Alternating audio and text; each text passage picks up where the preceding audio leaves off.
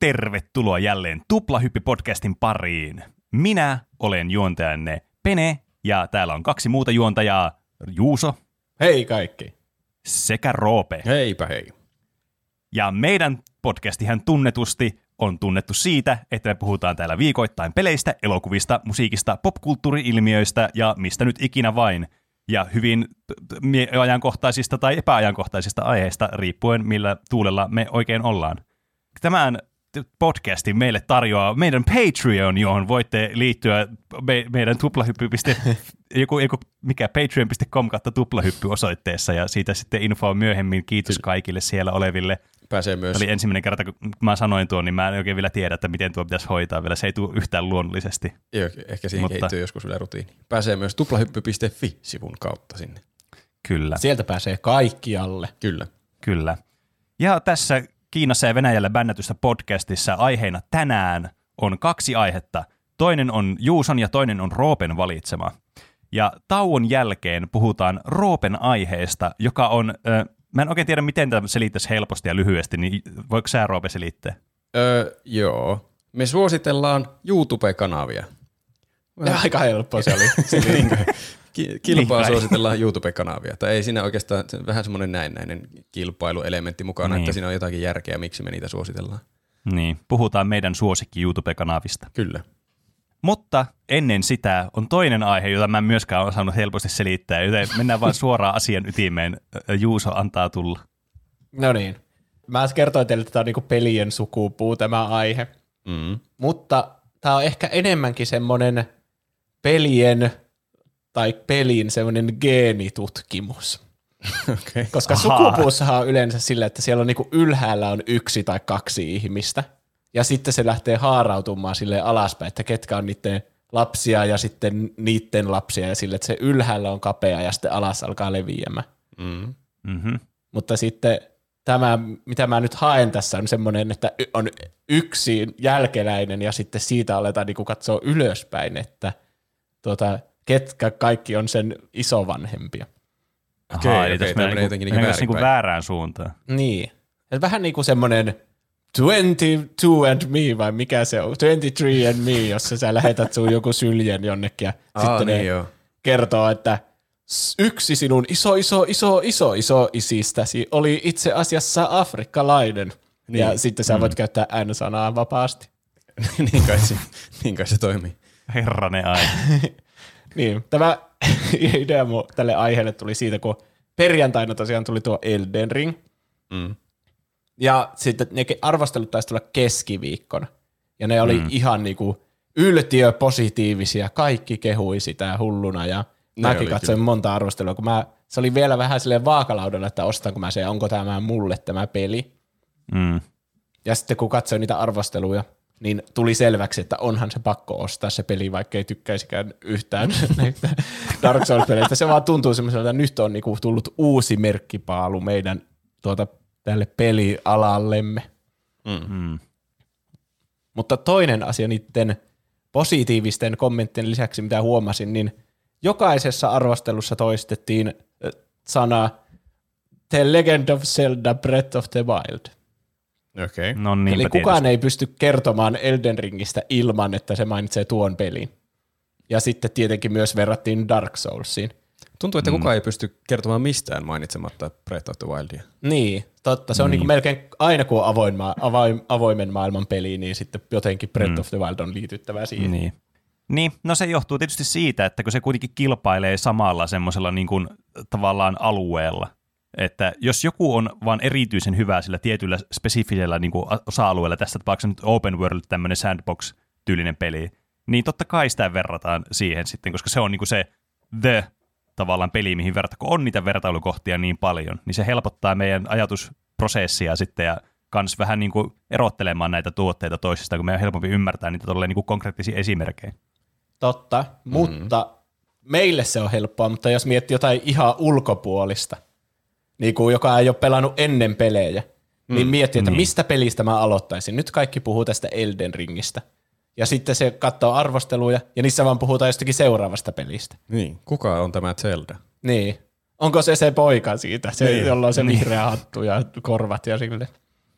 Ja sitten kun katsoo Breath of the Wildin arvostelua, niin yllätys pyllätys, siinä puhutaan jälleen uusista peleistä, mistä se ei ole kuullutkaan. Mm. Mistä siinä puhutaan? No se selviää kohta, koska, Mulla on aika vahvoja veikkauksia. koska tämä on minun aiheeni pointti. Eli Elden Ringistä mä lähdin tutkimaan, että mitkä on siinä olevat ne kaikista vaikuttavimmat pelit, ja sitten mitkä on niiden vaikuttavimmat pelit, että tämä puretaan atomeiksi, että mistä tämä koko idea on lähtenyt liikkeelle. Tämä on Aivan, jännittävää. niitä, Mihinkähän me päädytään niin lopulta? en Onko siellä tiedä. joku yksittäinen jumalapeli, joka on luonut kaikki muut? niin. Siis tämähän on niinku tämmönen niinku pelien tämmönen se Wikipedia Hitler-peli. Niin. Että kaikki linkit johtaa siihen Hitleriin, niin tässä nyt kaikki pelit johtaa johonkin kysymysmerkkiin. Niin. Mutta kuka on pelien iso, iso, iso, iso isä, joka oli myös Afrikasta kotoisin, Tai äiti. tai äiti? Niin. Niin se selvitetään nyt, ja sen takia minä tuossa Patreon-eksklusiivisessa testinauhoituksessa söin nuudeleita, koska mä upposin madonreikän niin kuin Liisa ihmemaahan konsana. Ja madonreijat vaatii nuudeleita. Niin. Miksi? koska nuudelit ja madot on vähän samannäköisiä. niin kai. No on niin. kyllä ehkä oikeasti absurdein alku millekään aihe. En tiedä mitä mieltä mun pitäisi olla tästä. No niin. Elden Ring tuli nyt perjantaina, eli se on From Softwarein kehittämä toimintaroolipeli. Vuodelta 2022, jos joku kuuntelee tätä tulevaisuudessa tai menneisyydessä, eikä ymmärrä tuota konseptia, että mikä vuosi nyt on menossa. Mm. Hmm.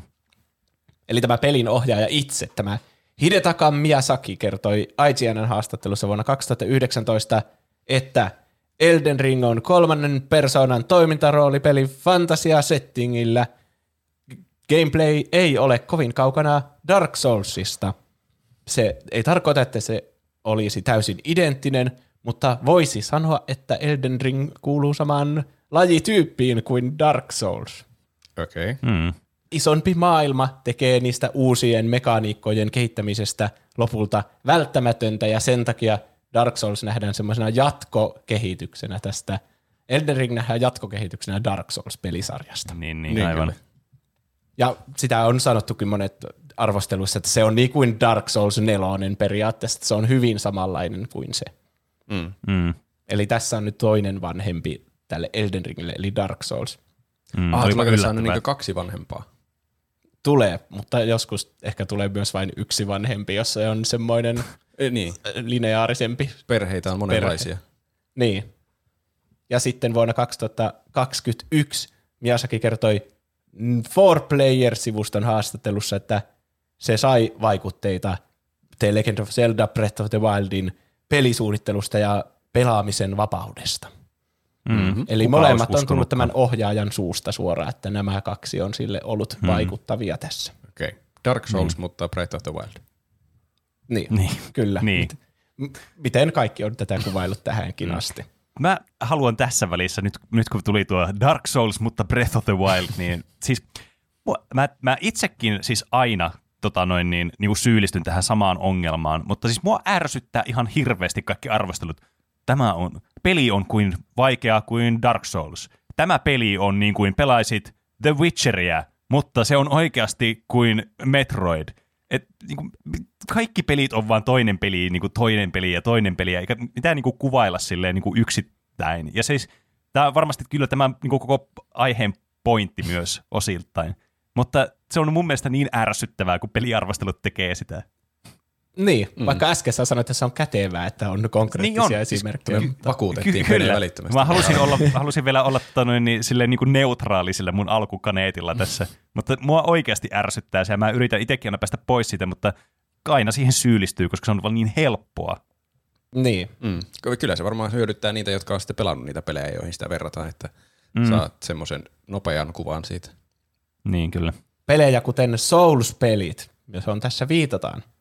Mm. From Software mm. kehittämää toimintaroolipelisarja, joka alkoi vuoden 2009 Demon's Soulsilla, joka mm. ainakin Wikipedia vaan laskee sen suoraan siihen samaan pelisarjaan, ettei ole mitään Niin. Dark Souls-pelisarjaa, vaan se on Souls-pelisarja, No, Niin. niin. niin mäkin olen vähän käsittänyt. ne. mikä on kätevää. Mm. Niin, no onhan siis niin kuin, nyt kuitenkin niin kuin Dark, Dark Soulsissa on semmoisia spiritual successoreja, vaan Demon's Soulsille johtuen näistä oikeus- ja jutuista, tai siis, että kenellä on oikeudet, että se oli pleikkari eksklusiive peli kuitenkin Demon's Souls ja niin mm. poispäin. Joo. Mutta tuolla From Softwarella oli aikaisempi pelisarja, jonka nimi oli King's Field. Ja sitten tuo Miyazakilta kysyttiin Game Informerin haastattelussa vuonna 2009, että no, onko Demon Souls jo, onko se alkanut Kingsfield jatko-osana sitten tai jotain, niin sitten tämä Miyazaki kertoi, että sitä ei ikinä suunniteltu jatko-osaksi sille, mutta se on ihan selvästi niin kuin jalo, jatkojalostaa niitä ideoita, mitä oli tässä mm. Kingsfield-pelisarjassa, mutta kuitenkin niin kuin omana tittelinhän, joka on omassa maailmassaan. Minkälainen se Kingsfield sitten oli? No sekin on tommonen, se on vähän vanhempi toimintaa roolipelisarja. Se on vähän niin kuin Dark Souls, mutta vanhempi. niin. Mutta niin, tuota, sitten kutsutaan tuota Demon Soulsia henkiseksi jatko-osaksi tuolle Niin. Kingsfield-pelisarjalle. Aivan. Ja tuohonkin termiin kannattaa tässä aiheessa ehkä tottua tuohon henkinen jatko-osa. Mm. Niin, kyllä. Mutta kuka olisi uskonut, että niin kun, ta, kun kehittää pelejä, että jotenkin ne aikaisemmat pelit, mitä on tehnyt, niin vaikuttaa niin tuleviin peleihin. Niin, aika luonnollinen jatkuma. Niin, aika harva kehittäjä aivan niin kuin täysin vaihtaa koko genreä mm. ja kaikkea. Että varsinkin tässä From Softwarein tapauksessa tuli niinku semmoinen olo, että niillä on se yksi oma juttu, jota ne on tehnyt 80-luvusta mm. asti täsmälleen samalla lailla. Ja sitten mm. ne aina vaan kehittää sitä. Tuo oli itse asiassa aika outo muutos niille jopa, että nyt se on niinku puoleksi Breath of the Wild. Mutta Mm. Niin. mo- monet pitää sitä myös hyvin luonnollisena jatko-osaan. Niin, kyllä. Kun mm. tuota Demon's Souls on aika lineaarinen ja siinä on semmoiset selkeät lineaariset kentät niin kuin jossakin Crash Bandicootissa, mutta Niin, sitten ja- Dark Souls-peleissä on jo vähän semmoinen luikertelevampi se maailma, joka tulee aina samoihin mm. paikkoihin uudestaan. Mm. Jep. Ja sitten nyt se on avoin maailma, että se on sillä tavalla semmoinen selkeä kehityspolku siinä. Mm, Niin, kyllä. kyllä.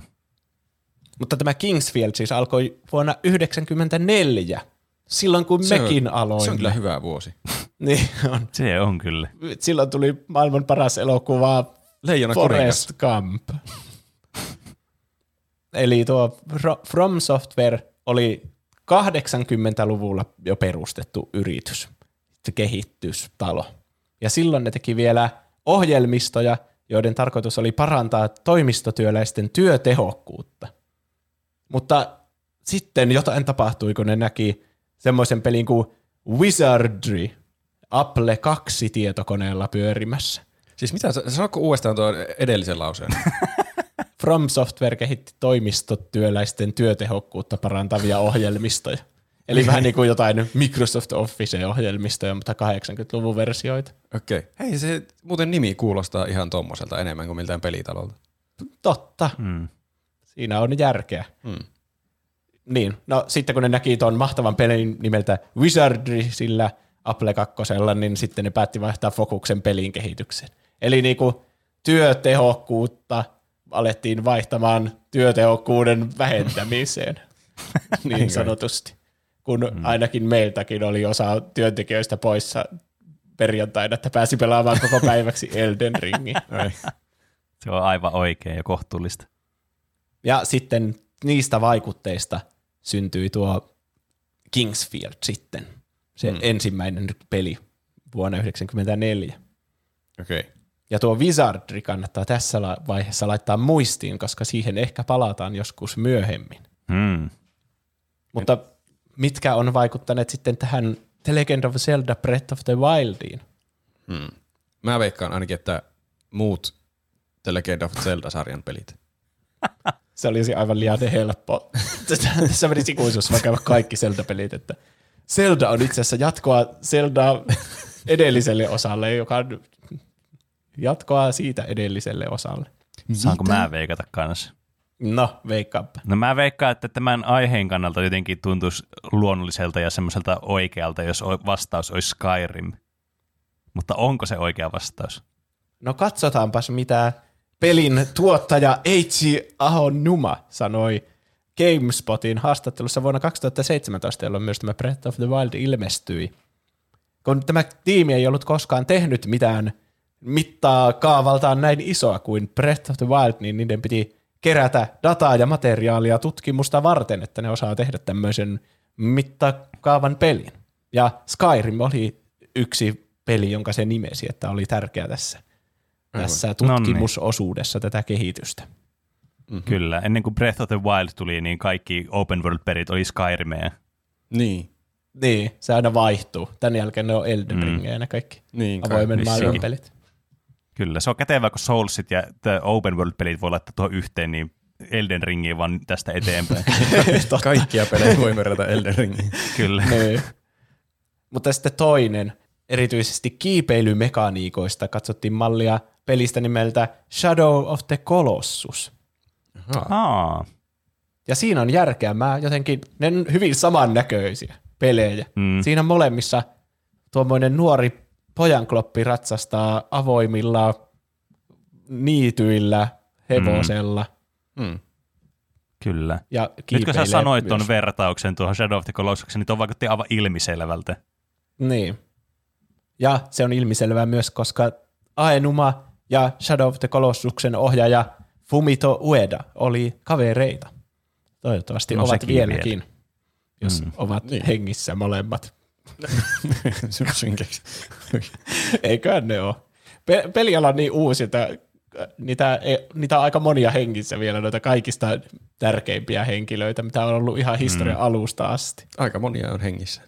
Niin, mikä on hyvä asia. On kyllä. Mutta Shadow of the Colossus oli tosiaan Japan Studion ja Team Icon kehittämä toimintaroolipeli kautta pulmapeli vuodelta 2005. Onko se pulmapeli? No on se, kyllä mä ainakin luettelisin sen pulmapeliksi, kun kaikki ne kolossit on kuitenkin vähän semmoisia putslemaisia, että miten sä voitat ne tai miten sä kiipeät niiden selkä ja voitat ne. Niin, okei. ei se siinä, mä en ole pelannut sitä, mutta käsittääkseni siinä ei mitenkään hack and slashata niitä vihollisia, vaan se on enemmän just sitä, että sä kiipeät jonnekin yhteen heikkoon kohtaan ja isket mm. sitä vaan miekalla siihen. Jep. Okei. Okay. Tai keksit jonkun ovelan tavan kaataa se, se kolossi siitä. No se selittää. Ja useat tuonaikaiset ja myös retrospektiiviset lähteet mieltää Shadow of the Colossuksen sen saman tiimin edellisen pelin henkiseksi jatkoosaksi. Henkinen jatkossa. Niin, eli Mm. mm. Iko. Jotkut sanoo, että se on ehkä jo, jopa sama pelisarja, mutta mä en ole pelannut näistä kumpaakaan, ja se voi ihan hyvin olla semmoinen, että mitä jos tuosta pojasta kasvoi isona tuo, joska on tuon yhden hahmon iso mm. iso isä tai jotain semmoista, tiedättekö? Mm. Mm. Kyllä näissä ainakin tämä vibe on ainakin hyvin samanlainen. Niin. Ja sitten tuo pelin ohjaaja, jonka mainitsin aiemmin, tuo Fumito Ueda, kertoi myös saaneensa vaikutteita The Legend of Zelda-peleistä, koska se oli pelannut niitä lapsena ja ajatteli aina, että mäkin haluan tehdä aikuisena sitten tuommoisia pelejä kuin The Legend of Zelda.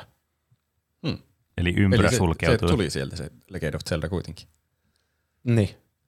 Ja tuota, ne kolossit on vähän niin kuin suunniteltu semmoisiksi käänteisiksi Zelda, semmoisiksi dungeoneiksi. Niin. Käänteisiksi. Mm. Että No siinä joo. on jonkinlainen... Ehkä niin kuin, vähän, silleen niin kuin, jos vähän niin kuin stretchaa tuota, niin kuin, että mitä se tarkoittaa se käänteinen dungeon, niin kyllä niin kuin, kai ne voisi periaatteessa olla niin kuin, semmoisia yksittäisiä omia haasteita, mikä niin kuin on, no, semmoisia kaikki vähän niin kuin omaan tyylisiä ja niissä on ne omat putslet. Se käänteinen on niinku, viittaa pelkästään tilaan. Että dungeoneissa mennään siellä sisäpuolella, mutta noissa mennäänkin ulkopuolella. Niin, Niin. no se tietysti toinen. se hirviö ei ole vankityrmän sisällä, vaan vankityrmän ulkona. Niin. Mutta missä se vankityrmä on tässä tilanteessa? Niinpä. Se menee monimutkaiseksi tämä vertaus. Toinen sana, mitä nä- näissä mun muistinpanoissa so- toistuu koko ajan, on dungeon. Koska Mm. Mikä se niinku on? Joku vankityrmä, mutta kaikki tietää, mikä dungeon on. Se on semmoinen niinku, vähän niin kuin luolasto pelissä, Niin. jossa on Niin. monia eri huoneita ja sokkeloita, ja se on erillinen osa sitä pelimaailmaa. Mm. Tyrmä. Mutta ei se ole aina tyrmä, kun se voi olla vain joku luola, jossa ei ole mitään Niin. kal- Niin. kahleita missään Niin, näkyvissä. se on ihan totta. Ja ei meidän tarvitse spekuloida tuota käänteinen Zelda Dungeon juttua, koska se itse sanoi se ohjaaja, että se suunnitteli niin. ne semmosiksi. Sen pitäisi selittää, että miksi se sanoo niin. Niin, kyllä. Tuossa pitäisi olla semmoinen, niin kuin, semmoinen Asterix ja sitten semmoinen selitys heti siinä perässä. Mm. Niin. Mutta mikä se onkaan tämä The Legend of Zelda-pelisarja?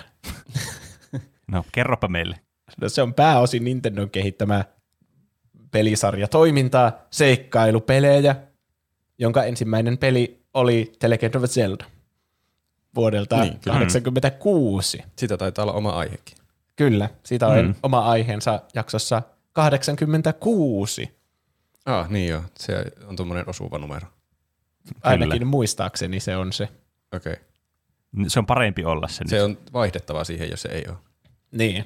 Voikaan niitä jälkikäteen muuttaa, niitä jaksojen numeroita. ja tuo se ensimmäisen pelin ohjaaja, eli tämä legendaarinen Shigeru Miyamoto, joka teki Marion kanssa, Mm. Mm. niin kertoo saaneensa pelin inspiraatiota lapsuuden, lapsuudestaan Kioton alueella, jossa hän tutki läheisiä peltoja, metsiä ja luolia, ja tätä samaa tunnelmaa siitä uuden tuntemattoman etsimisestä ja löytämisestä hän halusi tuoda tälle pelaajallekin tämän pelin kautta. Okei. Okay. Kyllä. Mutta mistä Kioton alue on saanut alkunsa? no ei, mennään takaisin siihen ikoon sitten. Ahaa. Pettymys. Oli kyllä kieltämättä. kiinnostaa, mistä Kioton alue on Tämä alkoi kuulostaa tämmöistä salaliittoteorialta tämä koko Mm. juttu oikeasti. Eli Iko oli tosiaan niiden samojen Japan Studion ja Team Icon kehittämä toimintaseikkailupeli tällä kertaa vuodelta 2001. Eli tässä myös liikutaan ajassa koko ajan taaksepäin. Mm. niin, paitsi vähän mentiin eteenpäin ajassa takaisin. Niin kyllä. Mutta me ollaan kuitenkin eri reitillä. Ne menee vähän eri tahtia nuo Niin. haarat. Niin, niin jo, kyllä. Jotkut saattaa ottaa vanhemmista peleistä vaikutteita ja jotkut uudemmista. Niin. Niin. Tämä pelin ohjaaja Fumito Ueda työskenteli aiemmin animaattorina Enemy Zero-nimisessä pelissä, joka Uedan mukaan vaikutti paljon tämän ikon animaatioihin, elokuvallisiin välinäytöksiin, valoefekteihin, äänisuunnitteluun sekä kypsään ulkoasuun. Mm-hmm. En ti- tarkkaan tiedä, mitä tarkoittaa kypsä ulkoasu, mutta ehkä jonkinlaista, että ne kaikki näyttää semmoisilta karmean post-apokalyptisilta ne kaikki ympäristöt. niin. Tai sitten ne on todella semmoisia turvallisia. Siellä ei tapahdu mitään raakaa. Hetkinen, tuohon on just, se sanoi, mitä siinä käytettiin, oli mature. Mä veikkaan, että silloin just tapahtuu kaikkea hirveän raakaa koko ajan. Mutta sana, mitä sä käytit, oli kypsä. Mm. No mikä on mature teidän mielestä suomeksi? Mä luulen, että tämä että turha puni menee Juuselta ohi, sitä on turha alkaa, Mustakin tuntuu. turha alkaa selventää sen enempää. Sovitaan näin, lähettäkää meille viestillä, mikä idea tuossa Roopen vitsissä on. ja sitten Ueda kertoo myös animaatioihin ja gameplayhin vaikuttaneen muun muassa ensimmäinen Prince of Persia, Oi. johon myös useat kriitikot vertaasivat tätä peliä julkaisun jälkeen. Mikä, mikä olikaan Enemy Zero? No se on vuodelta 1996 oleva peli, jonka on kehittänyt tämmöinen kehittäjä nimeltään Warp. Ja se on kauhuteemainen seikkailupeli kautta interaktiivinen elokuva. Oho. Siinä on paljon esirenderöityjä välinäytöksiä, joten se vetää enemmän vaikutteita elokuvamaailmasta kuin pelimaailmasta. Okei. Okay. Mm. Muun muassa GamePro ja EGM-lehdet tai niiden arvostelijat kutsui sen tarinaa räikeäksi Alien rip-offiksi. Voi ei, avaako tämä aivan uuden niin kuin, tai tämmöisen matopurkin, että mennään elokuvien puolelle tässä. Se olisi kyllä Mutta mistä Alien on saanut? No ei. Mä tota, totesin, että pysytään näissä peleissä. Mm. Se on ehkä ihan Ehkä se on viisasta. Mutta tämä Enemy Zero oli gameplayn puolella hyvinkin uniikki. Siinä ensimmäisen persoonan näkökulmasta ammuttiin näkymättömiä vihollisia. Tuo kuulostaa ihan kamalalta. Ja sun piti kuunnella pelkästään äänen perusteella, että missä ne on.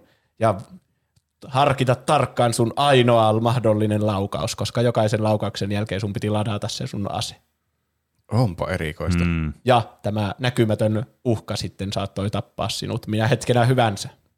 Mä en jotenkin osaa päättää, että onko tuo aivan mullistavan mahtavaa vai vaan todella turhauttavaa. Tuo kuulostaa ajatuksen tasolla tosi hienolta, mutta onko se käytännössä sitä? Niinpä. Tämä tuntuu vähän semmoiselta tuon ajan Death Strandingilta, että mä- me tehdään tämmöinen uniikki, hieno kokemus, jota muut ei ole ikinä tehnyt. Mm. Mm. siinä vertasit taas toiseen peliin, Death Strandingiin, joka itse asiassa ilmestyi vuonna. Eli Enemy Zero sai vaikutteita Death Strandingista. no niin. Mutta niin, eli tälläkään ei ole sellaista selkeää inspiraatiota, kun tuo oli vähän semmoinen jonkun yhden ohjaajan hatusta keksitty idea. Ai. Mutta tämä ohjaaja, eli Kenji Eno, mm. kuvaa pelin syntyidea näin. Halusin kysyä, miksi ihmiset ovat olemassa. Tästä syystä pelissä olet suljetussa tilassa näkymättömän vihollisen kanssa, jotta sinun olisi pakko ajatella omaa olemassaoloasi. Se on nyt ihan ensimmäisenä Miksi tullut mieleen ovat olemassa? eksistentiaalinen mietintä tuosta. On kyllä. Tuo kuulostaa kyllä just tuommoiselta, niin kuin, kyllä mä nyt ymmärrän tämän tota noin, niin Death Stranding viittauksen tähän. Niin. Eli se syntyi tuosta ideasta. Mutta mistä olemassaolo on saanut alkunsa? tai, tai siis mistä Prince of Persia on saanut alkunsa? Prince of Persia oli Jordan Menschnerin kehittämä elokuvallinen tasohyppelypeli vuodelta 1989. Ja kuten muistatte meidän Prince of Persia-aiheesta, jonka Roope piti meille jaksossa 91, Niin, kai. Ainakin se on pidetty jossain jaksossa. varmasti on. On. Mm. Peliä varten Men- Menschner hyödynsi animaatioiden luomiseen samaa rotoskooppaustekniikkaa, jota hän oli käyttänyt ensimmäisessä pelissään Karatekassa. Mm, niin joo. Mm. Sitä oli ehkä puhetta siinä jaksossa. Eli siinä kuvattiin oikeita ihmisiä tai videokuvattiin ja sitten niiden päälle piirrettiin ne hahmot, että saatiin todella aidon näköisiä animaatioita. Kyllä. Mm. Ja tuon elokuvallisuuden takia Prince of Persia otti paljon vaikutteita myös pelien ulkopuolelta. Muun muassa Tuhannen ja yhden yön saduista, sillä nyt Arabia-teemaisuudellaan. Mm. Ja sekä elokuvista, kuten Kadonneen Arten metsästäjät ja Robin Hoodin seikkailut. Aivan. Ja ei lähdetä elokuviin taaskaan, mutta Niin lähdetään sinne karatekaan sitten, Joo. joka oli tämän saman Jordan Mechnerin kehittämä tappelu kautta toimintapeli vuodelta 1984. Ja silloin Me- Mechner oli tuota opiskelemassa elokuvaa, elokuvien tekoa. Mm-hmm. Ja se sai sen takia siihen paljon elokuvamaailmasta vaikutteita sekä myös omasta karateharrastuksestaan. Ai, aika tuommoinen Hmm. luonnollinen ilmestys peliksi sitten. Kieltämättä. Niin, tämä oli yksi ensimmäistä kamppailulajeihin perustuvista tappelupeleistä ja hyödynsi tosiaan sitä rotoskooppausta jälleen kerran. Hmm. Se myös hyödynsi omaa karatevalmentajansa, kun se kuvasi sitä ja piirsi sen päälle ne hahmot, mitä siinä on sitten kara- karatoimassa menemään. Saikohan se mitään niin profiitteja tuosta pelistä? Tai maksettiinko sille mitään vai suostuiko se ilmaiseksi tuohon? Se saattoi ihan hyvin tehdä silleen, että hei, otapa kun mä kuvaan videolle tuon sun potkun, niin mä voin harjoitella sitä Niin. sitten kotona. Ja sitten se oli vaan silleen, okei. Ja sitten, ei, ota, mä otan vielä tästä vähän eri kuvakulmasta, niin näen sitten paremmin, että miten se tehdään. Sitten, Sitten kuvasi joskus. sitä satoja tunteja ja teki siitä peliä. Joskus vuosien päästä sitten sen ohjaajan lapsen lapset on sellainen, mitä? Tuo pikselimössöhän on iso isä. niin. Mm. ja elokuvista se nimesi inspiraatioiksi Akira Kurosavan elokuvat sekä Disney-elokuvat. Eli aika hauska tuota kombinaatio eri No on kyllä, kieltämättä. Mutta onhan niissä tuota vähän semmoiset piirrosmaiset grafiikat pakostikin tommosissa 80-luvun rotoskooppauspeleissä. Mm. Mm. Ja Akira Kurosawa teki niitä toimintaelokuvia, niitä hyvin klassikkoja japanilaisia elokuvia, Kyllä. jossa varmasti oli paljon taistelua. Varmasti. Mutta Skyrimiin palataksemme. Missä vaiheessa me päästiin Skyrim? Se oli se, se, se Breath of the Wild. Wildissa, niin oli. Mm, Kyllä. kyllä. Eli Skyrim on Bethesdan kehittämä toimintaroolipeli vuodelta 2011. Kaikki oikeastaan tietää, mikä Skyrim on. Mm. Sitä ei tarvi enempää kertoa. Skyrim on vähän niin kuin Breath of the Wild, mutta semmoinen vanha ensimmäisen persoonan versio. niin. Niin, joskin sitä voi myös pelata kolmannesta persoonasta. Ai niin. Niin kuin noilla oli tyypillistä noille Elder Scrolls-peleille. Tai kai niillä nyt on vieläkin, mutta niitä ei tullut vaan viimeiseen kymmenen vuoteen. Si- niin. Skyrimissä myös voi kiivetä lähes mitä pintaa tahansa, mutta se näyttää vaan paljon pöljemmältä. Yhtä sulavasti. sun ei tarvi lentää sillä liitonvarjolla, kun jos sä suututat semmoiseen jäätrollin, niin se paiskaa sut toisen päin maailman. Jep, Se on aivan naurettava. kyllä. Vuonna 2010 nämä Bethesdalta nämä kehittäjät kertoi The Bethesda podcastin jaksossa numero kuusi, että Skyrim olisi henkinen jatko-osa sekä Fallout 3 että aikaisemmille Elder Scrolls-peleille. Mm. Mm. Jälleen kerran ollaan opittu edellistä peleistä, mitä ollaan tehty. Niin. Mm. Musta myös, mä tykkään enemmän noista, jotka sanoo suoraan, että me otimme mallia näistä ulkopuolella olevista hyvistä peleistä, kun sitten nämä Bethesda vaikka tolle, otimme mallia meidän edellisistä peleistä. Niin. Ei tarvitse ottaa ulkopuolelta. Mutta se on, Niin, ihmiset on huomannutkin sen, että nuo Bethesdan pelit ei ole pysynyt muiden roolipelien matkassa. mm. Että ne on jäänyt vähän semmoiseksi paikallaan junnaaviksi. niin. Mm. saa nähdä sitten, miten, minkälainen Starfield on, joka tulee tänä vuonna sitten loppuvuodesta. Mm, se on kyllä ihan kiinnostava. Mutta mun mielestä kans vähän tyhmää, niin kuin aina tuommoisessa, jos kysytään, että mistä saanut vaikuttaa, niin mun mielestä tyhmää sanoa, että no meidän edellisistä peleistä. Eikö se ole niin kuin oletus, että te opitte jotakin teidän aikaisemmista tuotoksistanne? Mm. Ehkä se on Niin. vaan Niin, itsestään selvä, mutta se on sanottava. Se, niin ehkä, en se tiedä. jättäisi sanomatta, niin kaikki jotenkin universumi luhistuisi. Jos näin on, niin sitten Bethesdan tyypit on kyllä ollut sankareita, kun ne on verrannut niihin Falloutiin ja aikaisempiin Elder Scrollseihin tota peliä. Niitä edellinen peli oli tosiaan Fallout 3, joka tuli 2008. Ja sehän oli numero kolme, joten se otti vaikutteita kahdesta aiemmasta Fallout-pelistä, mutta ne oli eri kehittäjän kuitenkin. Ja ne oli niin. erityyppisiä. Mä en ole pelannut niitä eikä oikein ikinä tutustunut, koska mun silmissä Fallout alkaa vasta tästä kolmosesta. Mm. Hmm. Mutta ne otti siitä mallia ainakin niin tuon epälineaarisen gameplayn ja tarinan puolelta sekä mustaa huumoria myös otti sieltä vaikutteita. Mm.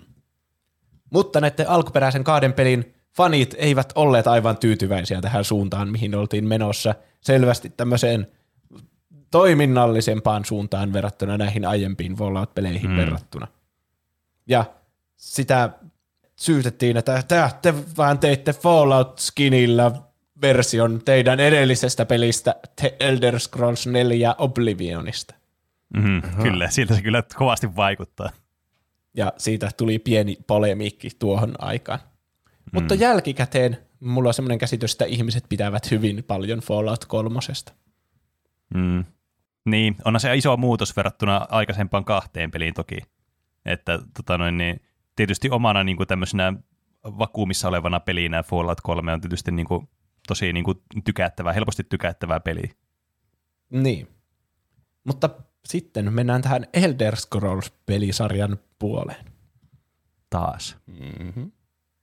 Eli tämä on toimintaroolipelien sarja, joka alkoi vuonna 1994 tämäkin.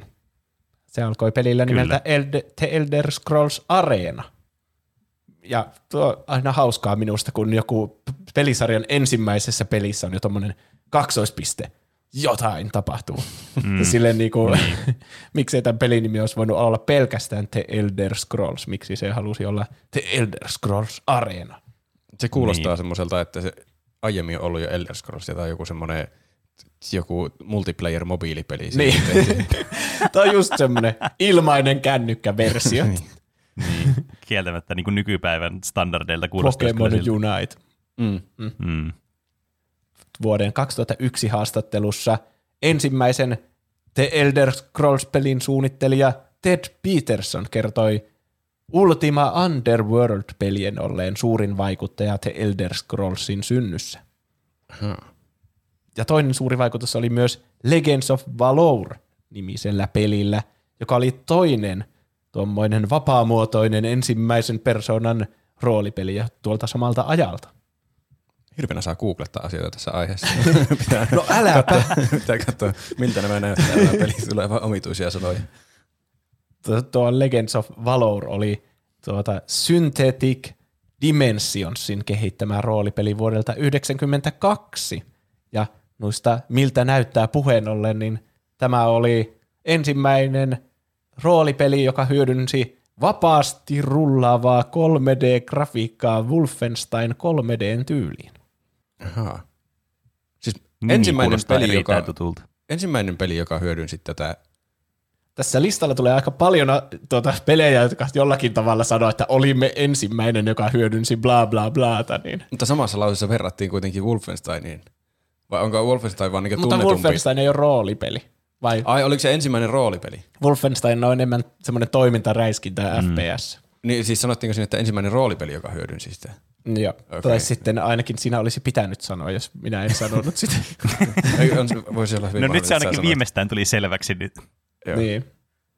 Ja tämä oli suora kilpailija tuolle Ultima Underworldille, joka mainittiin äskeisenkin pelin kohdalla. Tämä Legends of Valor jopa suoraan pilkkasi Ultima Underworldia mainonnassaan, kun niiden mainoksessa sanottiin Ultima Underworld, move over, experience the hottest, smoothest 3D scrolling graphics ever in an underworld or any world. Mahtavaa kuulosia tuollaisia vakuuttavia mainoslauseita, mutta kaikki termit on noita ikivanhoja asioita. Oh, 3D graphics. Niin. Revolutionizing. Meillä on kaikista eniten polygoneja meidän. Niitä on viisi. Tuosta Wolfenstein 3Dstä on aihejaksossa 160.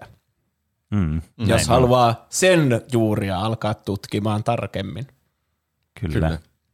Sielläkin muistaakseni ne ruvattiin muitakin pelejä. Niin. Mutta me mennään sen sijaan tänne Ultima Underworld-peleihin sitten. Niitä taitaa olla kolme nyt yhteensä, mutta nämä vaikutteet on tullut varmasti vain näistä peleistä, jotka on julkaistu ennen tuota Elder Scrollsia, eikä sen jälkeen. Niin voisi Koska kuvitella. aikamatkustusteknologia tuli käyttöön vasta 2070-luvulla Niin. kuten hyvin tiedämme. Nämä kaksi ensimmäistä Ultima Underworldia oli Looking Glass Studiosin kehittämiä Ultima-maailmaan sijoittuvia ensimmäisen persoonan toimintaroolipeli Dungeon Crawlereita. Kyllä. Ne tuli vuosina 92 ja 93. Senkin mä huomasin tässä, että nykyaikana pelien välillä on hirveän pitkä aika, että ne tulee. Niin kuin mm. Horizon Zero Dawn tulee vuonna 2017 ja Horizon Forbidden West tulee vuonna 2022. Siinä on niin kuin viisi vuotta. Mm. Mutta sitten tähän, kun ollaan 90-luvulla, niin joka vuosi tulee joku, joka on ensimmäinen jossakin uudessa mahtavassa asiassa. Mm. Niin. Ja myös ne tiimit on aina jotain kymmenen ihmistä, niin mä en ymmärrä, miten ne olisi pystynyt siihen. Mm. Mm. Niin, silleen se kehitys, sen kaari on ihmeellinen ja kiinnostava kyllä. Niin kai. Nyt on myös tullut muutama lisävuosi kaikkiin peleihin koronan takia. No se mm. tietenkin myös. Ja 90-luvulla ei ollut mitään ongelmia tuossa Niin, maailmassa silloin. Niin. kyllä. Ja standardit muuttuu vuosien varrella. Mm. Ultima Underworld oli ensimmäinen ensimmäisen persoonan roolipeli 3D-maailmassa, ja se esitteli sellaiset tekniset ihmeet, kuten ylös- ja alaspäin katsominen. Oho. Se on kyllä, se on kyllä iso asia. Se, Niin. on, se on varmaan ollut aika siistiä, jos ei ole ennen pystynyt katsoa ylös tai alas. Mm. Niin sitten pystyykin yhtäkkiä Niin. katsomaan. Niin. Niin. Onko mun ja hahmolla jalkoja? Niin. Se Kyllä, se selviää on vain ensimmäinen kysymys. katsomalla alaspäin. Onko tässä rakennuksessa kattoa?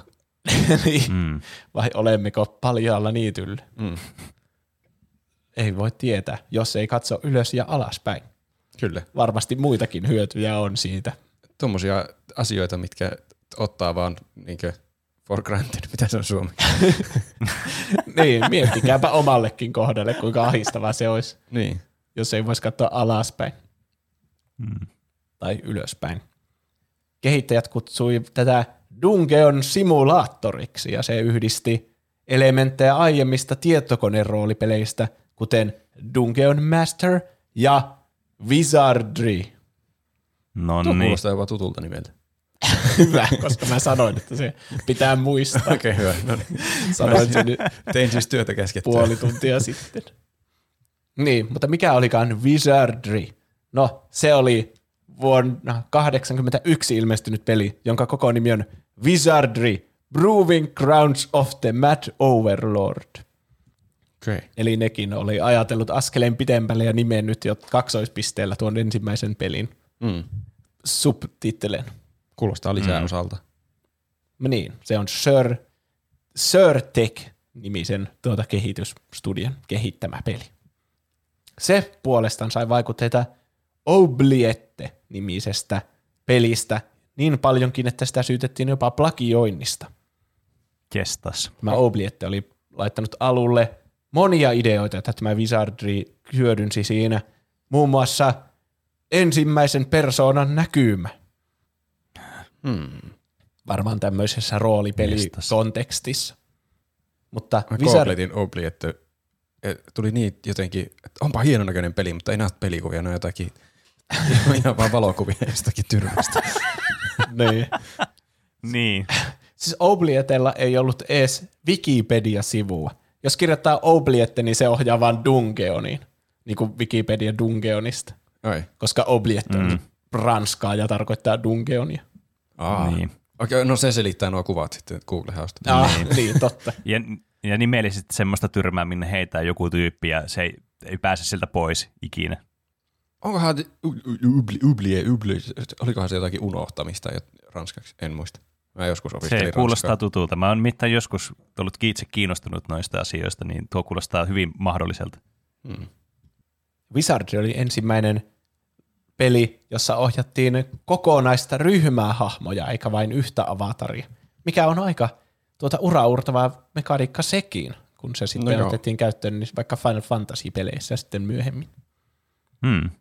Mutta mikä oli tämä mystinen Obliette, jolla ei ole edes Wikipedia-sivua? Se oli Jim Schweigerin kehittämä roolipeli vuodelta 1977.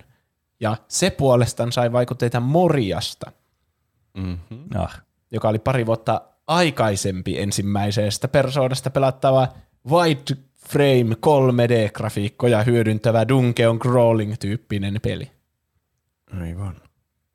mikä johtaa meidät taas pari vuotta taaksepäin tänne Moriaan, joka on tosiaan 90, ei kun siis 75. Nämä vuosiluvutkin on tämmöisiä, tai ei tule edes sanottua ikinä, kun nämä on niin vanhoja.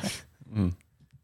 75 vuodelta vuonna tehty Dungeon Crawling-peli, joka oli Kevet Duncomben ja Jim Battinin kirjoittama. Tässä näissä puhutaan jo kirjoittamisesta, kun on varmaan enemmän tekstiä kuin mitään Jaa. muut. Mm. Musta olisi hauska joskus pelata joku kunnon semmoinen tekstipohjainen peli tuolta ajalta. Niin joku semmoinen ikivanha. Niin. Mm. Ja jos siinä on grafiikoita, niin ne on just semmoisia, mitä voi, semmoisia, mitä jotkut postaa Reddit-kommentteihin, semmoisia, että on piirretty niillä merkeillä joku mm. meemisammakko mm. sinne. Mutta koko peli on tehty niillä. Mm. Tämä Morja oli historian ensimmäinen ensimmäisen persoonan ja ensimmäinen monin peli roolipeli. Okei. Okay. Paljon ensimmäisiä. Niin, mutta nyt se on niin kuin ensimmäinen ensimmäisen persoonan roolipeli ilmeisesti. Okei. Okay. Ja moninpeli, mä en edes tiedä, miten toimii 70-luvun moninpelit. Millä ne kaikki pelaa? Onko edes tietokonetta vielä keksitty? Tämä sai vaikutteita 1974 julkaisusta videopeliroolipelistä. Myös tämäkin on hauska, kun aletaan puhumaan videopeliroolipeleistä, ettei mene sekaisin mm. vaan näihin muihin roolipeleihin, Mm. Niin. jonka nimi oli D&D. D- D&D. Ai, Niin, okei. kirjaimet D, N ja D, joka oli puolestaan Gary Wisenhuntin ja Ray Woodin kehittämä roolipeli. Ja se on vähän niin kuin D&D muutettuna tietokoneroolipelimuotoon. Niin just. Niin kuin olisi arvannut. Niin. Ne vaihtoi siitä sen, kun D&Dssä on se ja-merkki, niin ne vaihtoi sen N-ksi. Ja Aa, samaan aivan. tapaan ne vaihtoivat myös muita sieltä pöytäroolipelistä tuttuja elementtejä ja tekivät niistä nyt tämmöisen tietokonepeliversion. Okei. Okay. Ja tämä D&D, eli NL, Mm. Kyllä.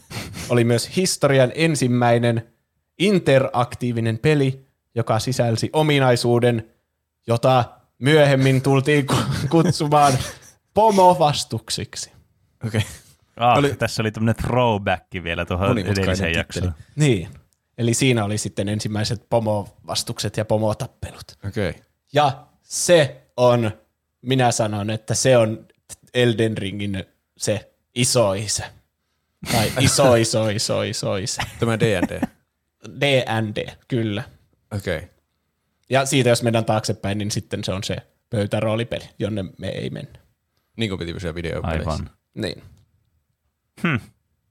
Päästiinkö me niinkö jotenkin a- alkulähteelle nyt? Päästiin. Maailman ensimmäinen tuota, roolipeli. No niin, ja seuraavaksi otetaan, aloitetaan Horizon nyt tähän seuraavaksi alle, niin lähdetään sitäkin selaamaan nyt alaspäin tässä. Tehdään tämä kaikille peleille. Mm. Joo, tämä oli aika, aikamoinen. Olisi ihan jännä että semmoinen testi tehdä jollekin ihan erilaiselle pelille, että tuleeko siellä jossain vaiheessa samoja pelejä sitten. Sekin Niin, päätyy kyllä. D&D lopulta. Siis on tässä paljon niin. Semmoisia, mistä olisi voinut vaikka sisaruksia alkaa vetämään, niin kuin, jotka on ottanut samasta pelistä viitteitä ja lähteä siitä mm. semmoista mm. moniulotteisempaa niin. Karttaa. Jotain, että Genshin Impact on ottanut vaikutteita myös Legend of Zeldasta mm. ja sitten se lähtee niin. haarautumaan silläkin tavalla. Mm. Niin, kyllähän tietysti tämmöisellä cherrypikkaamisella pääsee aina tuohon samaan niin kuin lopputulokseen. Olipa Mutta tota noin, niin- lause. Ei siis, mutta siis, kun mä aloin miettimään vaan siis tätä, että, että jos alkaa niin ottaa jonkun pelin, niin tuo on vähän niin kuin se just, mitä puhuista puhuttiin aikaisemmin, että tuo on vähän niin kuin se Wikipedia Hitler-peli, että kaikista linkkeistä lopulta pääsee sinne, kun vaan valitsee ne oikeat linkit, Mm, mitä kautta niin. menee. Niin tässäkin niin. Niin. on varmasti samaa, että no- noihin niin kuin ihan ensimmäisiin sitten niin kuin ison tavallaan niin kuin kaliberin peleihin päätyy niin kuin lopulta aina. Mm. Mä myös tykkäsin, että tässä oli aika sekaisin länsimaisia ja tuota japanilaisia roolipelejä, mutta ne kaikki silti mm. Juontaa juurensa sinne samoille alkulähteille, eri niin. Reittiä vaan. Mm. Niin, kyllä. Ja tuo niin, nämä ei kuitenkaan johtanut Marioon missään vaiheessa. Mä häpetyin ehkä. Mä oottelin jossain vaiheessa varmaan. Niin. Mutta se on just ne on niin erityyppisiä pelejä sitten Zelda ja Mario, että vaikka Niin. Mm. se Shigeru Miyamoto silloin, kun se teki näitä yhtä aikaa, niin silloin oli sille selkeästi jaoteltuna, että tässä on Zelda-pelin ideat ja tässä on Mario-pelin ideat ja niitä ei saa Niin, sekoittaa kyllä. keskenään. Mm. Mm, kyllä. Mutta niin, tuossa mentiin sinne Wolfensteinenkin, niin sieltä olisi varmaan päässyt kaikkiin mahdollisiin first person shootereidenkin alkulähteille.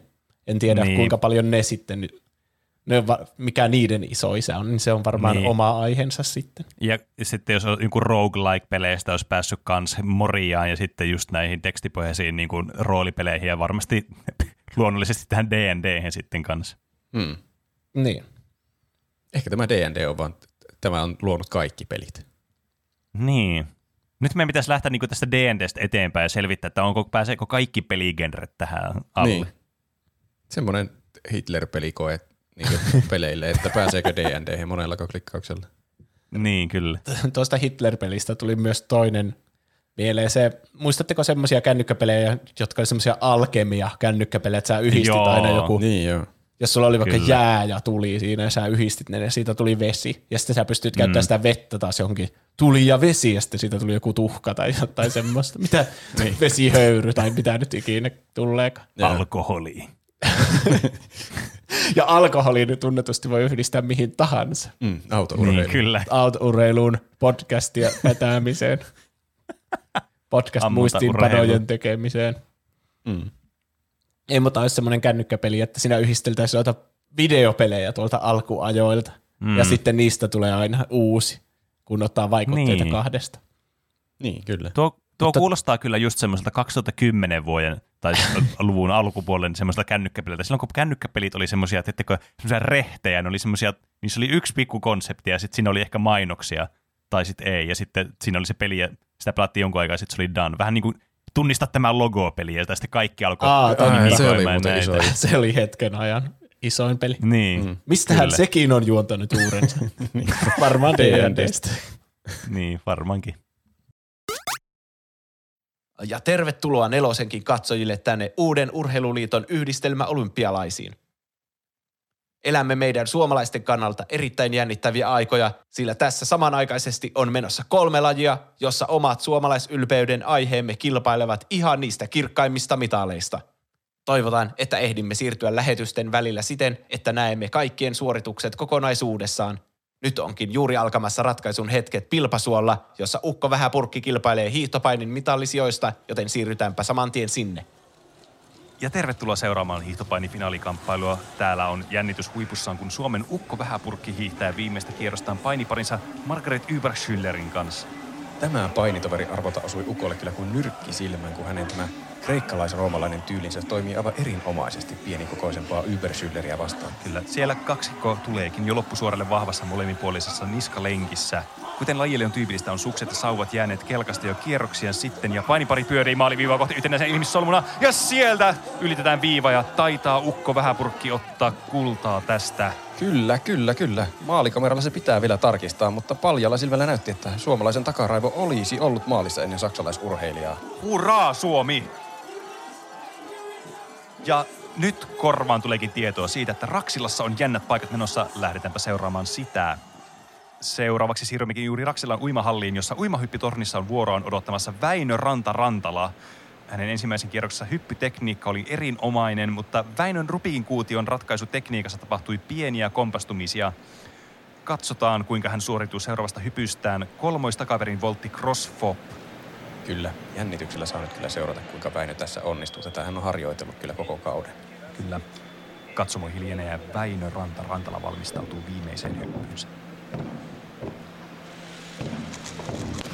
Ja aivan kerrassaan Kyllä. Ai herra Kyllä. jestas. Loistosuoritus Tervolan sankarilta Väinö Ranta Rantalalta. Yleisö mylvii ja hidastuksesta nähdään, että... Kyllä, kyllä se näyttää, että ratkaisi kuution. Kuutiokin näyttää aivan, aivan oikein. Kyllä, aivan mahtavaa. Tuomaritkin arvovat kahdeksaa, kahdeksaa puolta. Näyttäisi siltä, että tämä riittää mitallisijaan. Ai että, kyllä tästäkin suorituksesta voi olla erittäin ylpeä näin suomalaisena. Oi, mutta palataanpa mitalijuhliin heti tuota pikaa. Siirrytään vielä äkkiä Ouluhallin puolelle, jossa Lauri Törppö valmistautuu viinimaisteluammuntaan. Kyllä, Lauri on mestariaseen kanssa, mutta tunnetusti viinimaistelu ei ole se Laurin vahvuus. Ei tosiaan ole, ei. Siinä, siinä Lauri valmistautuukin jo haistamaan viiniä. Toivottavasti ei nyt vanhana alkoholistina retkahda jälleen.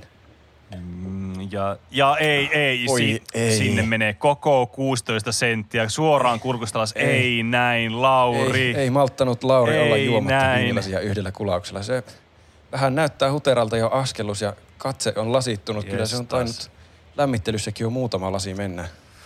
Lauri lataa aseen ja nostaa ampuva valmiuteen.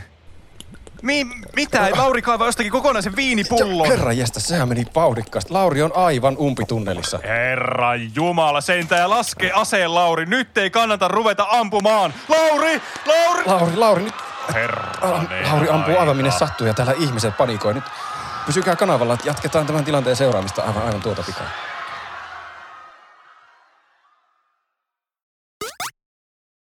Tervetuloa takaisin kuuntelemaan Tuplahyppi-podcastia. Me tuota, puhutaan seuraavaksi YouTube-kanavista. Mm. Mä keksin tämmöisen hyvin kevyen aiheidean. Toivottavasti. Katsoa, mitä tästä tulee. mutta se lähti siitä, että en tiedä, onko muut kokenut samaa ilmiötä, mutta mä ainakin nyky- nykyaikana, viime aikoina, kun menee YouTubeen, niin se feedi on jotenkin tosi yksitoikkoinen. Sillä on aina vaan samoja videoita ja aina tulee katsottua vaan samoja videoita ja jotakin muutamaa kanavaa. Ja mä ajattelin, että olisi kiva monipuolistaa sitä. Hirveän vaikea mm. löytää semmoisia uusia kiinnostavia kanavia niin omaa toimisesti. Niin. Ei, Mm.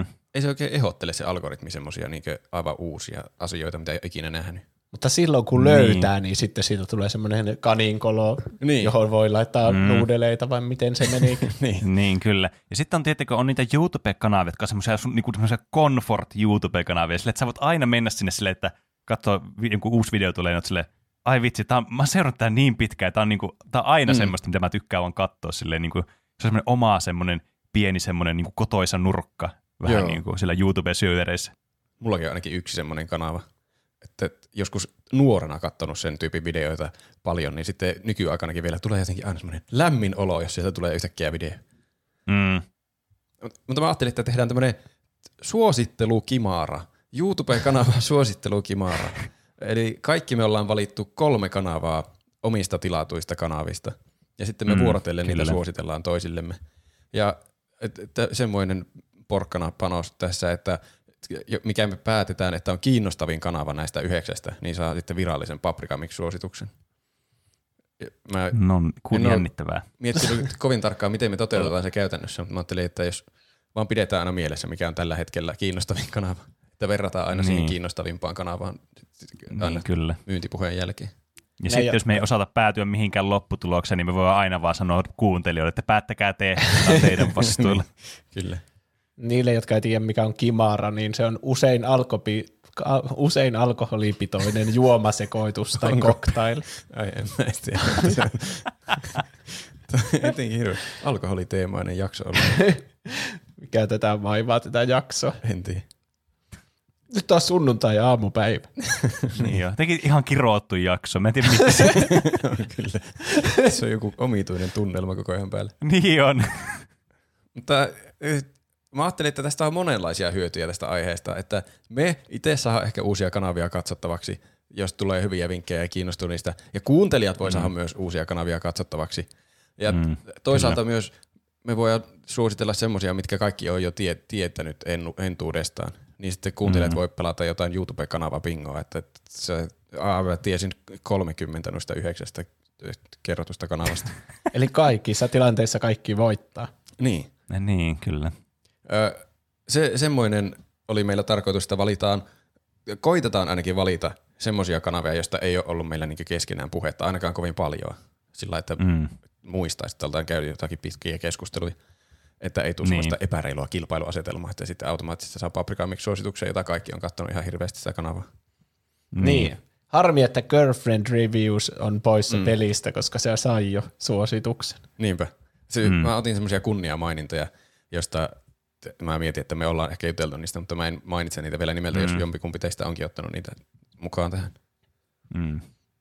Siinä, että tämä tekee ehkä suuremman todennäköisyyden sille, että tulee uusia kanavia muille suositeltua, mutta on hyvin todennäköistä, todennäköistä myös, että se, ne ei ole mikään kanava uusia ja kaikki meistä on katsonut jo toistemme kanavia sillä niin Niin, randomisti, vaikka niistä ei ollut puhetta ikinä. Niin, mahdollisuus on kuitenkin, että meillä kaikilla kolmella on kolme täsmälleen samaa kanavaa valittu. Se olisi aivan uskomatonta.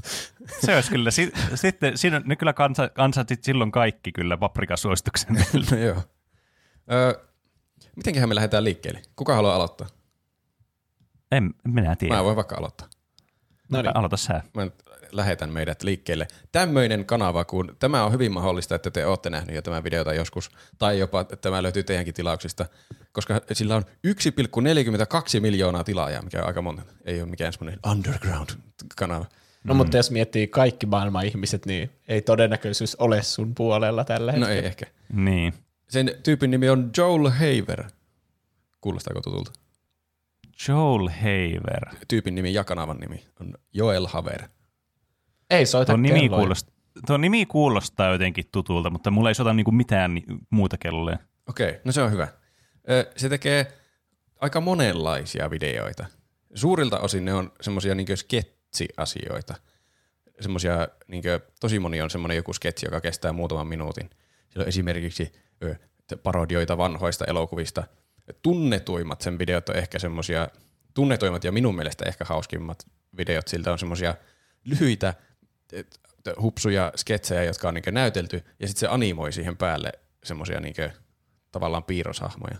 Niistä tulee semmoisia ihmismäisiä piirroshahmoja, ne liikkuu sillä olisikoisesti, koska ne on näytelty ihmisillä, niin kuin live actionia, mutta se animoi siihen päälle vaan sitten semmoisen- Rotooskooppausta harrastaa. no siis vähän niin kuin, olisikohan se niin teoriassa rotosnoppausta, mutta niin modernein työkaluin.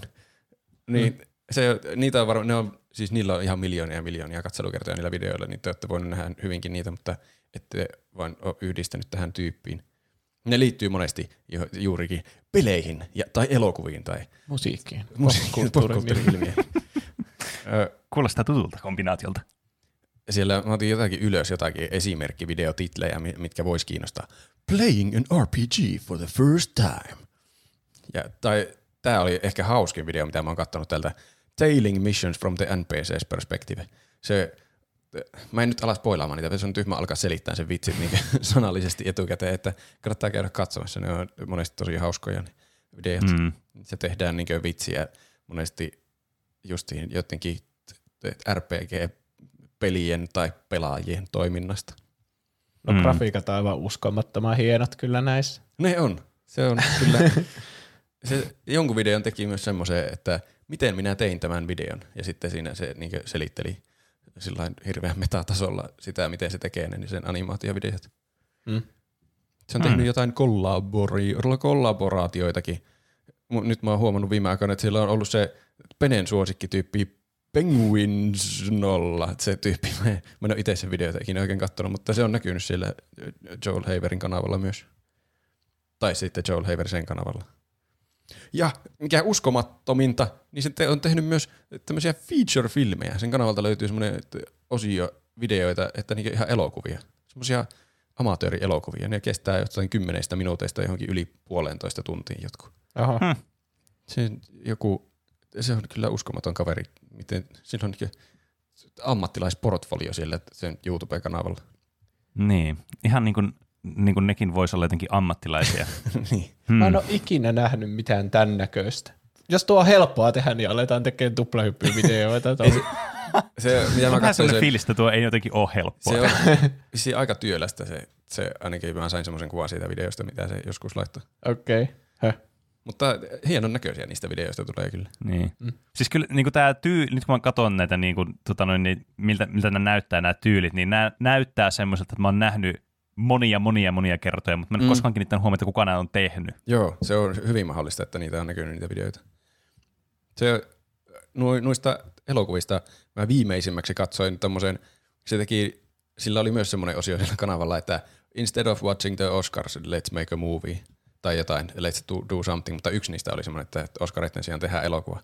Niin siellä oli joku tämmöinen a simple smash and bash job gone wrong. Se oli niinkö selvästi niinkö suurilta osin improvisoitu, ja se teki vaan se kaikkia sen katsoja otti niinku Zoomin välityksellä näyttelemään kaikkia random rooleja, ja sitten ne teki vaan aina uuden kohtauksen, mihin se tarina nyt sattuu etenemäänkään Aha. siitä tuli huvittava elokuva. Se, aika paljon on improvisaatiota vissiin näissä sen sketseissä muutenkin, että niillä on joku idea ja sitten ne vaan alkaa selittää sitä auki toisilleen.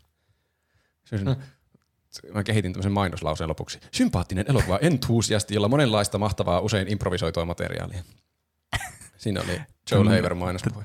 Aha, tuo oli kyllä ihan DVD tämmönen boksin mainos. kante. Mm. Öö, Hmm. Mikäköhän olisi järkevää järjestys? Mun että niin fyysisestä näkökulmasta Juuso olisi seuraavana, jos mennään myötäpäivään. No niin. Mun ensimmäinen suositus on semmoinen, mikä on ehkä kaikille tuttu, mutta saattaa olla semmoinen, mitä ei vaikka ole katsonut pitkään aikaan tai muista. Mm-hmm. Tämä oikeastaan kuuluu kanavaan, jonka nimi on The Escapist, mutta mä katson vaan tältä kolmenlaisia videoita. Okay. Eli mä en Aivan. voi oikein suositella tätä koko kanavaa. Mitä muuta täällä on? No niillä, täällä on joku semmoinen pelataan D&Dtä sarja, Ai. joka voisi mm. olla ihan kiinnostava, mutta en ole sitä ikinä jaksanut katsoa ja muita tämmöisiä peliuutisiin liittyviä juttuja. Mutta täällä The Escapist-kanavalla se kaikista tunnetuin ja mun lemppari varmaan näistä, niin on tämä Zero Punctuation, joka on sen Mm. tämmöisiä keltaisia videoita, peliarvosteluita viikoittain. Eli aina kun tulee, Keltaisia videoita. tämä on tämmöinen Mm, piirroshahmo, Ai, tuota, siis piirretty, tämmöinen niinku, se teki niitä jollakin PowerPointilla tyyli alun perin, että semmoinen, siinä ei mitään animaatiota, mutta semmoinen niinku hauska kuvasarja, joka kuvastaa niitä pelejä siinä, mm. semmoisella piirroshahmo. Kyllä. Mä en ole ennen joutunut selittämään tätä, tuntuu niin itsestäänselvyydeltä. Se tausta on siis keltainen ja hahmot on jotain valkoisia, niin sen takia Okei. se keltainen on se ikoninen tyyli siinä. Mä en tiedä, kun mä. Eli tämä Yachi Grosso sitten niin hyvin siellä värikkäällä ja kirjavalla kielellä sä, myös on paljon kiroilua ja K18 juttuja siellä joukossa, niin arvostelee näitä pelejä ja kertoo niistä hauskasti. Ja mä katson jopa niinku semmosia, mä katson kaikki näistä, jopa semmoiset pelit, mitä mä en niinku tiedä tai mua ei kiinnosta mitenkään ostaa niitä, mutta se arvostelu on aina niin hyvin kerrottu ja Mm. hauskasti aina kuvaa, mitä siinä pelissä sille on vaikka tapahtunut. Joo. Mm. Ja sitten Kyllä. siinä skriptissä on hirveästi vitsejä, jotka monesti on vähän semmoisia shokkihuumoria, että kertoo jonkun tosi ouvon vertauksen ja käyttää siinä jotain alatyylihuumoria mukaan. Mm. Mutta sitten siinä videolla itsessäänkin tapahtuu semmoisia pikaisia, semmoisia piilotettuja vitsejä myös, jotka kuvastaa niitä samoja asioita, mutta vähän eri näkökulmasta sitten. Aivan. Ja nää, Kyllä. Se Zero Punctuation tulee siitä, kun nämä kestää aina viisi minsaa, mutta se skripti on varmasti useita sivuja, kun se puhuu niin jäätävän nopeasti koko ajan. Joo. Ei näytä yhtään tutulta. The Escapist Tää- kuulostaa tutulta tuo kanavan nimi, mutta ei näytä yhtään tutulta nuo videot. Mun täytyy sanoa, että mä oon todella yllättynyt, että nämä ei ole tuttuja Roopelle. Koska siis Niin. mä, mä, voin sanoa, että mulla on aivan sama kokemus kuin Juusolle, että mä seuraan tältä kanavalta pelkästään näitä Zero Punctuation juttuja, koska ne on vaan siis kerrassaan niin kuin mahtavia. Näitä on siis tullut ihan sikakauan, jostakin 2007 asti tyyli. Okei. Niin, siis on kyllä niin kuin, on, näitä on kyllä niin kuin, siis melkein joka pelille, no nyt ehkä ihan, mutta siis todella monelle pelille löytyy kyllä Niin. tämmöinen video. Tämä aihe alkaa toimia täysin odotetusti. en ole kuullut tästä ikinä, nyt mä saan sitä suosituksia. Kyllä, ja nämä on myös monesti myös tosi tämmöisiä niin kuin, tosi semmoisia niin kuin kriittisiä, että näissä niin kuin, otetaan kyllä niin kuin, kritiikki mahdollisimman niin kuin, syvälle. Joo. Huumorin Niin. valuen vuoksi myös Onhan se osittain. aina viihdyttävämpää kritisoida kunnolla jotain. Joo, aika harvoin. Sillä on muutamia pelejä, joita se niinku rakastaa ja pitää täydelliseen, niinku vaikka Undertale tai Portal. Joo. Mutta ne on Mm. semmoisia, mitä kaikki pitää täydellisenä, eikä niistä voi sanoa Niin. mitään pahaa. Mm. Mutta joo, yleensä sillä on tapana dissata vähän niin kuin kaikkea mahdollista. Joo. Kyllä. Ja sitten kun niitä videoita on katsonut tarpeeksi, niin niitä dissa, niistä dissauksista voi päätellä, että kuinka paljon se oikeasti pitää sitä pelistä ja kuinka paljon se vihaa sitä. Niin, että onko ne vähän semmoisia keksimällä keksittyjä dissauksia. Siitä voi tulkita, Niin. että se oikeasti vaikka tykkää jostakin pelistä. Kyllä se tykkääkin, Jep. kun se jaksaa ni- niitä pelata ja tehdä joka viikko. Mm. Näin on. Sitten toinen vähän uudempi sarja siltä on tämmöinen kuin Extra Punctuation, joka on enemmän niinku semmoisia peleiden, pelien semmoisia ilmiöitä, joita se tutkii. Ne on vähän pitempiä videoita, saattaa olla vaikka seitsemän minsaakin olla yksi video. Mitähän täällä on vaikka viimeiseksi. Kaikista peliteemoista, niin kuin vaikka sinun pitää valita tuota puoli jossakin Falloutissa, että kuulutko sä tähän tai tähän. Ja sitten se tutkii sitä ilmiötä, että miten eri pelit on sitä tehnyt ja mikä järki siinä Mm. on ollut. Mitä hemmettiä tapahtui mobiilipeleille? Tällä Jatsilla oli, se tykkäsi tuota mobiilipeleistä ennen, mutta sitten jossakin vaiheessa ne selvästi romahti laadussa. Mm. Mm. Syntyi paljon kopioita. Ja Dark Soulsista se tykkää siitäkin, se tutkii eri näkökulmista ja monesti vertaa näillä extra punctuationeillakin Joo. Dark Soulsiin muita pelejä. Ja sitten kolmas on myöskin tämä sama tyyppi on niissäkin mukana, niin tämmöinen kuin Slightly Something Else, joka on podcasti, mutta sitä julkaistaan tuolla kanavalla, niin se laskenut myös tähän samaan suositukseen, Mm. Jossa sitten keskustellaan pidemmästi jostakin sen hetken peliin liittyvästä ilmiöstä. Tai ei ole pakko Mm. edes olla tuota sen hetken mikään. Esimerkiksi onko tämä uusin, no tuota uusi, ihan uusinta mä en ole vielä kuunnellut, mutta esimerkiksi onko nostalgiakeskeinen popkulttuuri ikinä katoamassa ja sitten tutkitaan nostalgian hyviä ja Mm. huonoja puolia ja siitä, että miksi sitä hyödynnetään ja millä eri tavoilla Mm. Pelien valintoja, peligenrejen nimet laitetaan uusiksi. Aina semmoinen, niinku, niin. Ja tietenkin sitä samaa huumoria, mitä niissä se skripteissä on, niin sitten näiden muiden niin podcast, sillä on aina yksi lisäksi siinä mukana, niin Mm. aina niin tuota, sitä samaa sen huumoria tulee niissäkin ilmi sitten. Ja Niin. siellä on myös kuuntelijoiden lähettämiä kysymyksiä ja kommentteja, joita niin siinä sitten luetaan ja otetaan kantaa moniin eri asioihin. Mm. Kyllä, tämän kanavan yksi huono puoli on se, että kun tässä on, täällä on, muita, täällä on hirveästi niin kuin, tulee videoita, mutta siellä on ne osa niistä on vaan semmoisia, mitä itseä kiinnostaa. Niin jos Mm. melkein itselle parempi, että voisi vaan niihin tiettyihin alagenreihin voisi vaan subscribata, että ei tulisi sitten niitä muita videoita omalle tuolle feedille, Niin, mä en mm. katso niitä ikinä. Mut se, se algoritmi ja se recommended-sivu tekeekin sen, että se laittaa aina sen niiden tiettyjen sarjojen sen videon mulle siihen suositukseen. Mm. Mutta Aa, sitten okei. tietenkin jos katsoo sitä tilaukset sivua, niin siinä olisi Niin. sitten kaikki. Niin. Mutta yleensä Niin, mä niin, valitsen se on- sitä recommended, niin siinä on aina vaan ne, mitä mä oikeasti katson. Mm. Joo, mä itse käytän meidän aina subscriptioneiden kanssa, koska se on vanhalla lailla oikein tehty aina tälleen. Hyvin ollut asiat ennen huonosti. Niin. Mutta niin, kannattaa aloittaa vaikka sillä, että katsot, mitä mieltä se on sun jostakin lempipelistä. Ja, Niin, tai kyllä. sitten mikä muu peli sua sillä hetkellä kiinnostaa, niin katsot sen arvostelu. Elden Kyllä. Ring varmasti tulee kohta siltä arvosteluna niin esimerkiksi. Mm. Kyllä näkyy olevan myös Pokemon Legends Arceus. Niin, Ja Kyllä. uusimpana tuossa. siitäkin se sanoi jotain, että mitä voi odottaa pelistä, jos on Arse siinä pelin nimessä. Mm. Kyllä. Sen tyylistä huumoria. Se on minun ensimmäinen suositus. Kieltämättä kiinnostava. Nyt meidän pitää jotenkin, jotenkin päättää, oliko se kiinnostavampi kuin Joel Haven. Ah, pitää me aina niin kuin jokaisen niin kuin jälkeen päättää, mikä on, oliko se kiinnostavin, vai päätämme lopussa, että y- yksi niistä, että mikä niistä on se kiinnostavin. niin, olisiko se hyvä, että aina vetää yksi kierros ja sitten päätetään niistä, mikä on se kiinnostavin. Joo. Joo, joo. Voidaan Pene, tehdä sille. Pene sanoo sun asia. No, sä vähän niin kuin name droppasit, niin mä otan nyt tässä järjestyksessä tämän. Aa, Eli aa, okei. Okay. tota noin, niin, mahtava aasinsilta olisi tullut, jos mun vuoro olisi ollut heti Roopen jälkeen, mutta mä otin siis kaikki nämä mun tilaukset, tai nämä niin kuin YouTube-ehdokkaat sillä perusteella, että mä oon seurannut näitä siis varmaan oikeasti kaikkia kymmenen vuotta.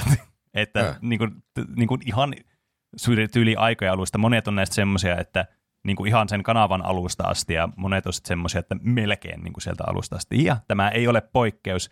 Nimittäin aikaisemmin mainittu Penguins 0, eli kaikkien kansan ehkä enemmän tuntema nimi Critical, tai Moist Critical nykyään, on ehkä niin kuin se vielä tunnetumpi johtuen kritiikka. siitä, miten suosittu niin kuin Twitch-striimaaja tämä Critical nykyään on, mutta tämä on niin kuin yksi mun kaikkien aikojen suosikki YouTube-kanavista ja tämmöinen, niin kuin, mihin mä tunnen tämmöistä henkistä yhteyttä aina kun mä katson Criticalin videoita. Sillä on jännä Eli siis- ääni. Se mä Kyllä, si- siis tämä on erityisesti tunnettu, tai siis tuli tunnetuksi tästä sen semmoisesta monotonisesta äänestä ja siitä, että sillä oli aina jotakin tota noin, niin dikkivitsejä jokaisessa sen videossa, jokaisessa jutussa, jota se heittelee siis edelleenkin kaikkea niin kuin, to- todella niin kuin siis tämmöistä paljon alapäähuumoria, mutta äh, mitä niin kuin pid- pidemmälle ne sen videot oli mennyt aikojen saatossa, niin sitä niin kuin enemmän semmoista sanaseppäryyttä niin kuin jokaisessa sen videossa. Vähän niin kuin tuossa vaikka Jatsiinkin kannalta noissa Zero Punctionsin videoissa tosi hauskoja niin kuin nämä sen jutut, mitä se heittää.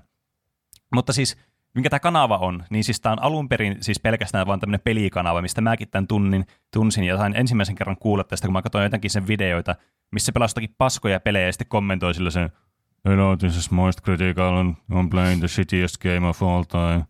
Ja se, siis nämä siis pelaa, oli pelannut vaikka mitään kaikkea paskoja peliä ja sitten kommentoinut siihen päälle tämmöisiä lyhyitä videoita. Ja myöhemmin sitten kasvanut huomattavasti suosiossaan ja niin kuin laajentanut sitten reviiriään myös muihin, muihin sitten videoihin, muun muassa niin kuin tämmöisiin reaktiovideoihin tai näihin, niin kuin, mistä se kans, mitkä on kans mun mielestä tosi hauskoja, niin se on tämmöisiä niin kuin uudelleen dupannut vaikka tämmöisiä infomercial-mainoksia, mitkä on kans niin kuin semmoisia Ah, sen vanhan tyylin videoita. Jonkun muutama. Joo, että ne oli semmoisia kans semmoisia, että mistä mä niin kuin sitten muistan tämän niin Moist Criticalin, että kun mä katsoin niitä pelivideoita ja sitten näitä infomercial-duppauksia. Ja sitten myöhemmin aika lailla niin kuin kaikkia videoita seurannut. Että tota noin, niin, mitäköhän muuta mä voin sanoa. Täällä on niin paljon niin kuin eri laajasta laitaan näitä videoita, varsinkin kun nämä niin kuin muodostuu osa näistä sisällöistä sitten niin kuin nykyään striimauksen takia niin kuin semmoisena klippeinä sen striimeistä. Niin, niin nämä on semmoinen hauska niin kuin, tavallaan trendi aika monelle YouTubetteille nykypäivänä, että osa YouTube-videosta on vaan, niin kuin, vaan niin kuin Twitch-striimistä vaan revitty semmoisia koostevideoita Mm. että niistä on sitten ne parhaat palat leikattu tai sitten joku tietty kokonaisuus. Niin kuin vaikka just, että reagoidaan vaikka johonkin tämmöiseen some-ilmiöön tai johonkin aivan hirvittävään niin kuin karmeaan persoonaan vaikka tai pureudutaan johonkin tämmöiseen asiaan lyhyesti. Tämän niin kuin Charlien, eli tämän Moistin, Moist Criticalin, niin sitten oman niin kuin näkökannan mukaan sitten. Tämä on myös hauska, kun tämä on niin kuin sama ikäinen meidän kanssa, niin tässä niin kuitenkin tämä yhteenkuuluvuuden tunne on tosi semmoista samaistuttavaa myös näissä jutuissa. Ja semmoista niin kuin, tuntuu, että vähän, vähän niin kuin katsoisi jotain kaveria YouTubesta, vaikka tietenkään niin kuin tunne henkilöä, mutta tässä tulee semmoinen niin kuin läheisyyden tunne sitten siinä mielessä ainakin itselle näissä videoissa. Hmm. Että tota, nämä edelleenkin kyllä niin kuin, siis nämä pelivideot ja varsinkin tämmöiset niin kuin kauhupelivideot on tämän niin kuin, mun mielestä niin kuin hauskinta antia johtuen siitä, että siis tämä kaveri ei niin kuin hätkähdä yhtään mistään. Että siis kaikki, normaalisti katsotte YouTubesta, jotkut ihmiset katsoo YouTubesta kauhupelivideoita sen takia, että ne reagoi ne YouTubettajat siellä silleen, semmoisen kunnon slaagi saa jostakin asiasta, niin mm. tuo, siis Charlie on vaan sille kattoo vaan semmoisella kuolleilla silmillä sitä ja reagoi jotenkin aivan siis käsittämättömän monotonisesti. Mä ymmärrän, miten joku ihminen voi olla reagoimatta mihinkään millään tavalla. Se on jotakin aivan hämmästyttävää katsottavaa. Hmm. Mutta Tuo ehkä tässä toivoa niinku, omaa striimausuraa varten, että voi Niin, menestyä, kyllä. vaikka ei reagoi ikinä. kyllä, se on niinku, jos, Entä voiko siinä rea- on kyllä oma, voiko- oma huumori kyllä mukana. Voiko menestyä, jos ei puhukaan mitään, koska niin. tykkää pelata vaan sille hiljaa Niin. niin. yleensä. Kyllä. Mutta tämä on niin kuin näistä mun ehdotuksista eniten semmoinen tavallaan monipuolisin siinä mielessä, että tää ei niin kuin, nämä videot ei rajoitu semmoiseen yhteen asiaan, niin kuin vaikka tuossa oli aikaisemmin Zero Punctuation. Nämä on tämmöisiä peliarvosteluita, semmoinen tosi niin kuin, tiedätkö, pieni semmoinen boksi, että tämä nyt on tämä kategoria näitä videoita. Sulla oli, Rope, tässä on näitä sketsejä. Tämä on, nämä on sketsejä ja tavallaan siinä on se fokus niissä jutuissa. Ei sitä niin kuin kärjistettynä esimerkkinä. Että nämä on niin kuin tosi laidasta laitaan sitten nämä videot. Niitä on silleen niin kuin haastava suositus, koska tavallaan minkä niin kuin yhden asian mä valitsen täältä suositeltavaksi. Mutta ehkä tässä on myös se hyvä puoli, että täältä löytyy moneen makuun sitten. Muun muassa myös niitä arvostelujakin löytyy, että tällä on muun muassa monista peleistä ja elokuvista tämmöinen moist meter, tämmöinen arvostelu, että kuinka moist joku peli tai elokuva sitten on. Ja sitten luonnollisesti mitä märeempi se on, niin sen parempi se sitten on. Totta kai. Että jos haluaa siis tämmöistä niin kuin to- fokusoituakin sisältöä, niin kyllä niin kuin Charlie sitten sen taitaa myös. Mutta mm. tämä on yksi niin kuin mun semmoista pitkäaikaisimmista niin kuin seuratuista kanavista, että tämä on kyllä semmoinen, aina mä palaan tähän joka viikko, kun mä, tai no oikeastaan melkein joka päivä, ei nyt ihan joka päivä, mutta melkein joka päivä, kun uusi video tulee, niin mä vaan istahdan koneen äärellä silleen, ah, nyt tämä minun oma pieni tämmöinen kotoisa nurkkaus täällä YouTuben maailmassa on saapunut taas verkkokalvoilleni. Tuo tekee kyllä mon... Se tekee kaksi videota päivässä tyyli. Mm, kyllä, mm. johtuen aika pitkälti varmasti siitä, että näissä on niitä striimi-highlightteja sitten jostakin jutuista. Mm. Että vaikka joku video voi käsitellä jotakin, jotakin asiaa, mitä se striimissä on vaikka tehnyt, onko se pelannut jotakin, vai onko se kattonut jonkun, jonkun video, joka on liittynyt johonkin ilmiöön, mikä on ollut sen mielestä kiinnostava sillä hetkellä, niin tavallaan näitä sitten sisältöä on ihan siis merkittäviä määriä täällä katsottavissa. No nyt meillä on kyllä sitten vaikean päätöksen paikka. Mikä näistä oli kiinnostavin? No pitääkö kaikki valitsee sen niinku- oman? Niin, jos ei saa Niin, valita kyllä. omaa. Se on varmaan niinku semmoinen hyvä ohjenuora. Mm. Mä voin sanoa, että tuo, mitä mä selaan tuota Moist Criticalin kanavaa, sillä on erittäin hyvä nimi, Moist Critical tuo. Niin on. Siis siitä tulee isot pisteet kyllä sille. Mutta kaikki näistä videoista on semmoisia, että mä varmaan, jos mä näkisin tuon mun feedillä, niin mä varmaan ajattelisin, että tuo on clickbaittiä, koska nämä kaikki on jotain Mm. actual creepy videos, ja sitten siinä on kuva tämmöistä mustavalkoista mummosta. Niin. Tai sitten mitä muuta täällä on. Elden kyllä. Ring is an easy game, ja sitten siinä on kuva Niin. niin. Elden Ringistä. Just tommosia, että mä varmaan ohitan ne, kun mä ajattelen, että ne on jotain clickbait-videoita. Niin, mm. toki nämä tota, noin, niin on siis hyvin sarkastisia, niin kuin suurin osa näistä aina näistä titteleistäkin ja näistä videoista sitten niin kuin aihepiiriltään. Niin. Mä itse tykkään YouTubessa siitä konsistenssista, että aina kun Mm. avaa jonkun videon, niin ah, mä tiedän, mitä mä tästä saan. Mm. Niin ehkä sen perusteella menee Roopen se suositus kärkeen tällä hetkellä. Mm. Mäkin ehkä, mä oon nähnyt sen Moist Criticalin videoita jotakin. Ja se on, ne on ollut ihan viihdyttäviä, mutta ehkä tässä vaikuttaa se, kun mä en ole ikinä kattonut tuota The Escapistia, ja se kuulostaa hauska. Ne on aina hauskoja, jos joku on niin hirveällä vaivalla tehnyt käsikirjoituksen ja se on täynnä pieniä vitsejä. Niin se, Mm. mun pitää sanoa, että se kiinnostaa mua tällä hetkellä enemmän, nuo Zero Punctuation videot. Mm. No, tämä jättää siis voittajan, ja se on Zero Punctuation, niin, tai siis escapeista tässä tilanteessa, mutta Zero Punctuation on se, niin kuin pelkästään niiden takia mä valitsin sen voittajaksi tuolta kanavalta, tai mm. näistä kanavista. Koska ne on siis ihan uskomattoman viihdyttäviä, semmoisia niin kuin, ne on taattua laatua joka kerta, ja ne on, sä tiedät mitä sä saat, ja sä et koskaan pety siihen, mitä sä saat. Niin, ja se on uskomaton, että se tatsi pysyy nyt sillä niinku 15 mm. vuotta. Silleen, että niin. luulisi, että tekee samaa juttua, niin jossakin vaiheessa sille alkaa loppua jutut, mutta niin, kyllä. varmaan kun tulee uusia pelejäkin ja uusia ilmiöitä koko ajan, niin sitten se saa uutta materiaalia siihen sen videon niistä. Kyllä. Niin, kyllä. Pitää kotona mennä katsomaan joku video. Mutta se on nyt tämän hetken johtaja, The Escapist. Pitää verrata ensi kierroksen jälkeen sitten vielä sitten sen kierroksen voittajaa tuohon. tuohon että niin, tai lopuksi ottaa ne kolme finaaliin. Niin, joo, se on parempi. Hyvä. Tämä on hyvä kehittää nämä säännöt tässä kilpailun Niin kyllä. Me saadaankin paljon aina kehuja siitä, kuinka me ollaan hyvin suunniteltu nämä meidän niin, aina formaatit, että niissä ei ole mitään mm. aukkoja tai muuta vastaavaa. Mutta aika hyvä formaatti tästä alkaa muotoutua pikkuhiljaa, kun me keksitään vaan säännöt. Kyllä. No mä nyt sanon tämän mun toisen. Tämäkin voi olla hyvin semmoinen, minkä videota te olette nähnyt. Tällä on 2,79 miljoonaa tilaajaa, mikä on vielä enemmän kuin tuolla Joel Haverillä. Eli tämän kanavan nimi on I Did a Thing. Kuulostaako tutulta? Kuulostaa. Minä tein jutun. Mitä se teki? Se, tiedättehän, että on hirveänä olemassa YouTubessa semmoisia kanavia, jo, jo, jossa niin siinä joka videossa on joku projekti. Että rakennan pa- mahtavan työtuolin. Tässä, tässä videossa hmm. rakennan loistavan työtuolin. Niin tämä on semmoinen kanava. Sillä on yleensä aina joku projekti, paitsi että se on australialainen. Ja ne projektit on monesti tosi outoja. Ja ne sen se rakennusasiat ja muutkin projektin toteutustavat aivan hirveää sähellystä yleensä. Semmoista se niinku ke- kuulostaa ja tuntuu ja näyttää niin se keksi siinä niin sitä mukaan, kun se tekee sitä, että äh, miten mä nyt tämän homman teen tähän ja silloin työturvallisuus on aina aivan nollissa. Se, se ei välitä yhtään omasta turvallisuudestaan siinä, kun se rakentaa niitä laitteita. Ja tässäkin on huumori hyvin suuressa osassa. Että ne videot on täynnä semmoisia tosi turhia ja ohimeneviä vitsejä, mutta se monesti käyttää aivan niin suhteettoman määrän vaivaa semmoiseen vitsiin. Että menee vaikka kaikki vaatteet päällä kylpyammeeseen jonkun typerän vitsin takia, mikä ei edes liity siihen aiheeseen millään tavalla – se, se tekee siitä mm. erityisen hauskan siitä vitsistä sitten, jos se, se, sitä ei niin käytännössä tarvitsisi edes olla, mutta se on tehnyt sen ja käyttänyt siihen kokonaisen päivän. Siellä on ö, esimerkkivideoita esimerkiksi, että can I make a spoon using only a spoon? Että se yrittää rakentaa lusikan pelkästään lusikalla. Tai, Kuulostaa siltä, että se lusikka on jo keksitty siinä vaiheessa.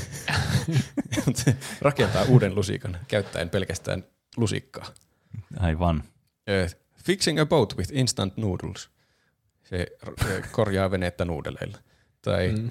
can I jump rope fast enough to stop the rain? Tuossa on semmoinen ihan niinku, kuulostaa niinku tieteelliseltä premiiseltä tuossa videossa. Se oli aika mielenkiintoinen. Tämä on niinku se, myytinmurtajat, mutta niin, nykyajan niin. lapsi. Tuommoinen niinku yksityinen myytinmurtaja, joka ei oikeasti tiedä mistään mitään ja säheltää vaan läpi sen koko projektin sillä ja polttaa itseään jossakin uunissa koko ajan. Sillä on monesti ihan tahallaankin semmoista sähellystä se homma, että se, monet vitsit on semmoista, kuinka järjetöntä sen touhua ja se sanoo vaikka, että ja sitten se, se, kun asiaan kuuluu, jo, join purkillisen liimaa ja sitten se chatki jossain lattialla siellä. Tuli ehkä huono esimerkki. Ei kannata ottaa tuosta vihiä, minkälaista, kuinka hauskaa huumoria se on. Kyllä ne on yleensä hauskempia ne vitsit. Hmm. Mutta niin, semmoista ihme sähellystä, mutta selvästi tosi niin kuin, huolella käsikirjoitettua sähellystä, että se on niin kuin, siellä on semmoisia visuaalisia pieniä vitsejä täynnä ne videot monesti. Ja se on mm. myös, kun se on australialainen, niin silloin monet videot liittyy Australiaan jotenkin hauska. Se Australian luontoa tutkii. Että esimerkiksi mm. kokkasi kengurua pelkästään Australian auringon lämmöllä tai, tai esitteli jotenkin ränkkäs omituisia elukoita, mitä elää sen pihalla siellä. Okei. Se, se toimii melkein luontodokumenttina se video, missä se vaan tutki niitä eläimiä siellä pihalla, mutta semmoisena huumoriversiona. Hyvin semmoinen kevyt kanava, että se kuulostaa vähän niin semmoiselta tieteelliseltä, että se aloittaa aina jonkun rakennusprojektin, mutta sitten se niin kuin, devolvoituu jossain vaiheessa semmoiseksi järke- järkyttäväksi sähellykseksi, mutta lopulta kyllä se pääsee aina johonkin lopputulokseen kuitenkin. Hmm. Mm. Täällä ei kovin montaa videoa tässä kanavalla. Ei niitä on aika vähän. Mä en tiedä kuinka uusi kanava se on, että ne kyllä katsoo nopeasti Tän läpi kaikki. 2018 tuli alkanut tämä kanava täällä ja katsoo tätä, niin ei tätä tässä tarvinnut paljon scrollata, että tuli tähän niin kuin ihan loppuun asti. Tässä olisi kyllä ainakin helposti katsottavissa kaikki nämä Niin videot. kyllä. On ne, sillä, on ne aika koukuttavia, ainakin kun mä yksi itse löysin. En mä muista minkä videon mä löysin, mutta piti ruveta katteleen sitten niin kuin asiaan kuuluu, niin kaikki videot sen jälkeen heti läpi. Ja mikä on Juuson seuraava ehdokas? Mä jäin vieläkin tölläämään tätä, näitä videoita. Kuulostaa ainakin lupavalta niin kuin Roopen valinnan puolesta. No joo, kieltämättä. On todella kummallinen kanava. Mm. Ö, Nyt on vaikea selittää sillä niin selittämällä, mikä niissä on ideana, että se pitää varmaan nähdä itse joku video, että tajuaa sen tunnelman niistä. joo. Minun seuraava suositus on tämmöinen kanava kuin Wisecrack. Nyt kuulostaa kyllä Mm. erittäin tutulta. Eli nämähän tekee tuommoisia fiksujen ihmisten videoita, mutta aina semmoisilla hauskoilla twisteillä ja omalla semmoisella huumorillansa.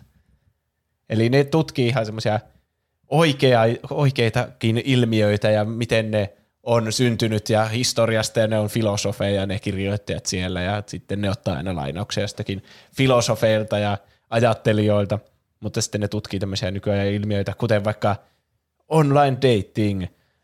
Onko Tinder pilannut meidän deittailumaailmamme? Hmm.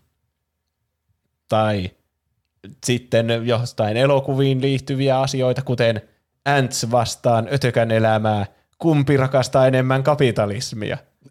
Eli ne ottaa kaikki jopa niinku, absurdeimmatkin tommoset aiheet täysin tosissaan ja alkaa oikeasti tutkimaan niitä, että millä tavalla vaikka Ants ja ötökän elämää, niinku, millä tavalla ne puhuu kapitalismista ja ottaa asioita liian tosissaan Ja.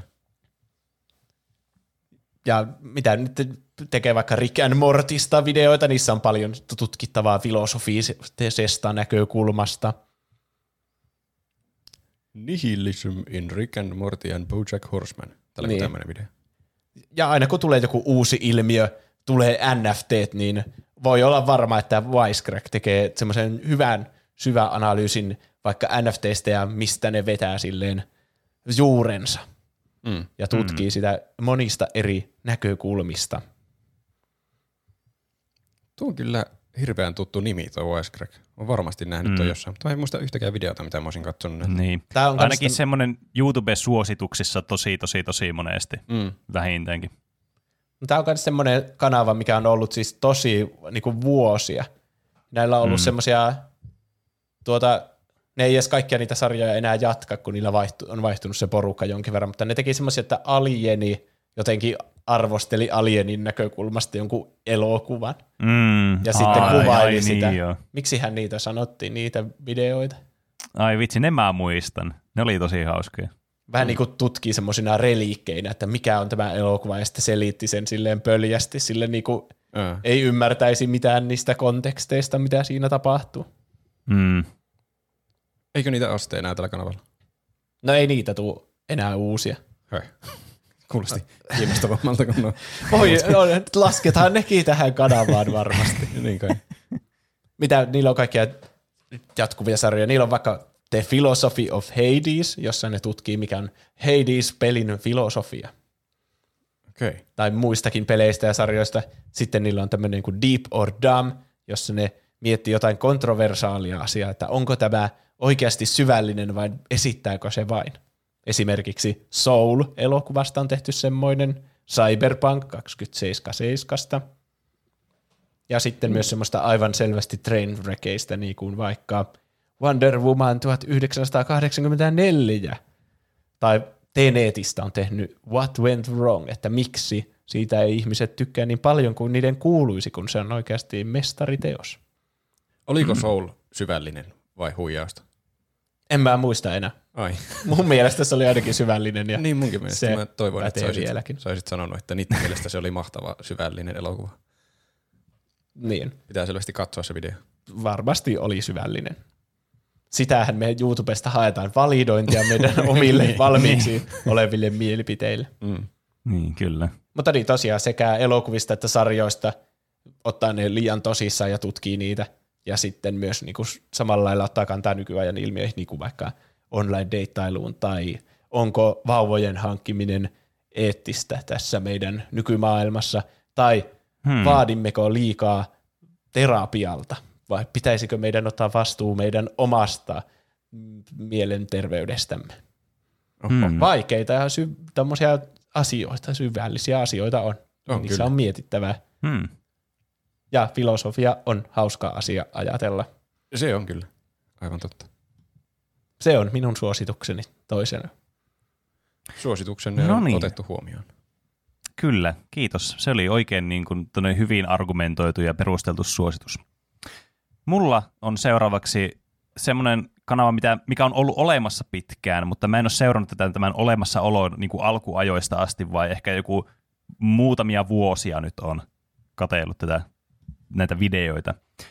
Ja tämä on sellainen ka- kanava kuin Captain Disillusion, joka siis on tämmöinen, tämä on tämmöinen henkilö, joka on tehnyt videoita ö, liittyen siis tämmöiseen niin kuin tiedätkö, erikoistehosteisia video tämmöisiin niin kuin pätkiin, että vaikka, että kuinka joku video on vaikka feikattu, vaikka YouTube-video, ja sillä on aina tämmöinen oma persona, missä on tämmöinen niin kuin oman elämässä tai tämmöisen oman niin kuin universumista ja YouTube-universumin tämmöinen supersankari, joka sitten pureutuu näihin polttaviin kysymyksiin, että onko tämä pingviini kävelyvideo ää, totta vai feikattu esimerkiksi. Ja se tunnistaa myös helposti tästä sen ulkoasusta, että sillä on niin kuin puoliksi kromaattu naama – sitten, joka on osa sitä tämän niin kuin mediapersoonaa sitten.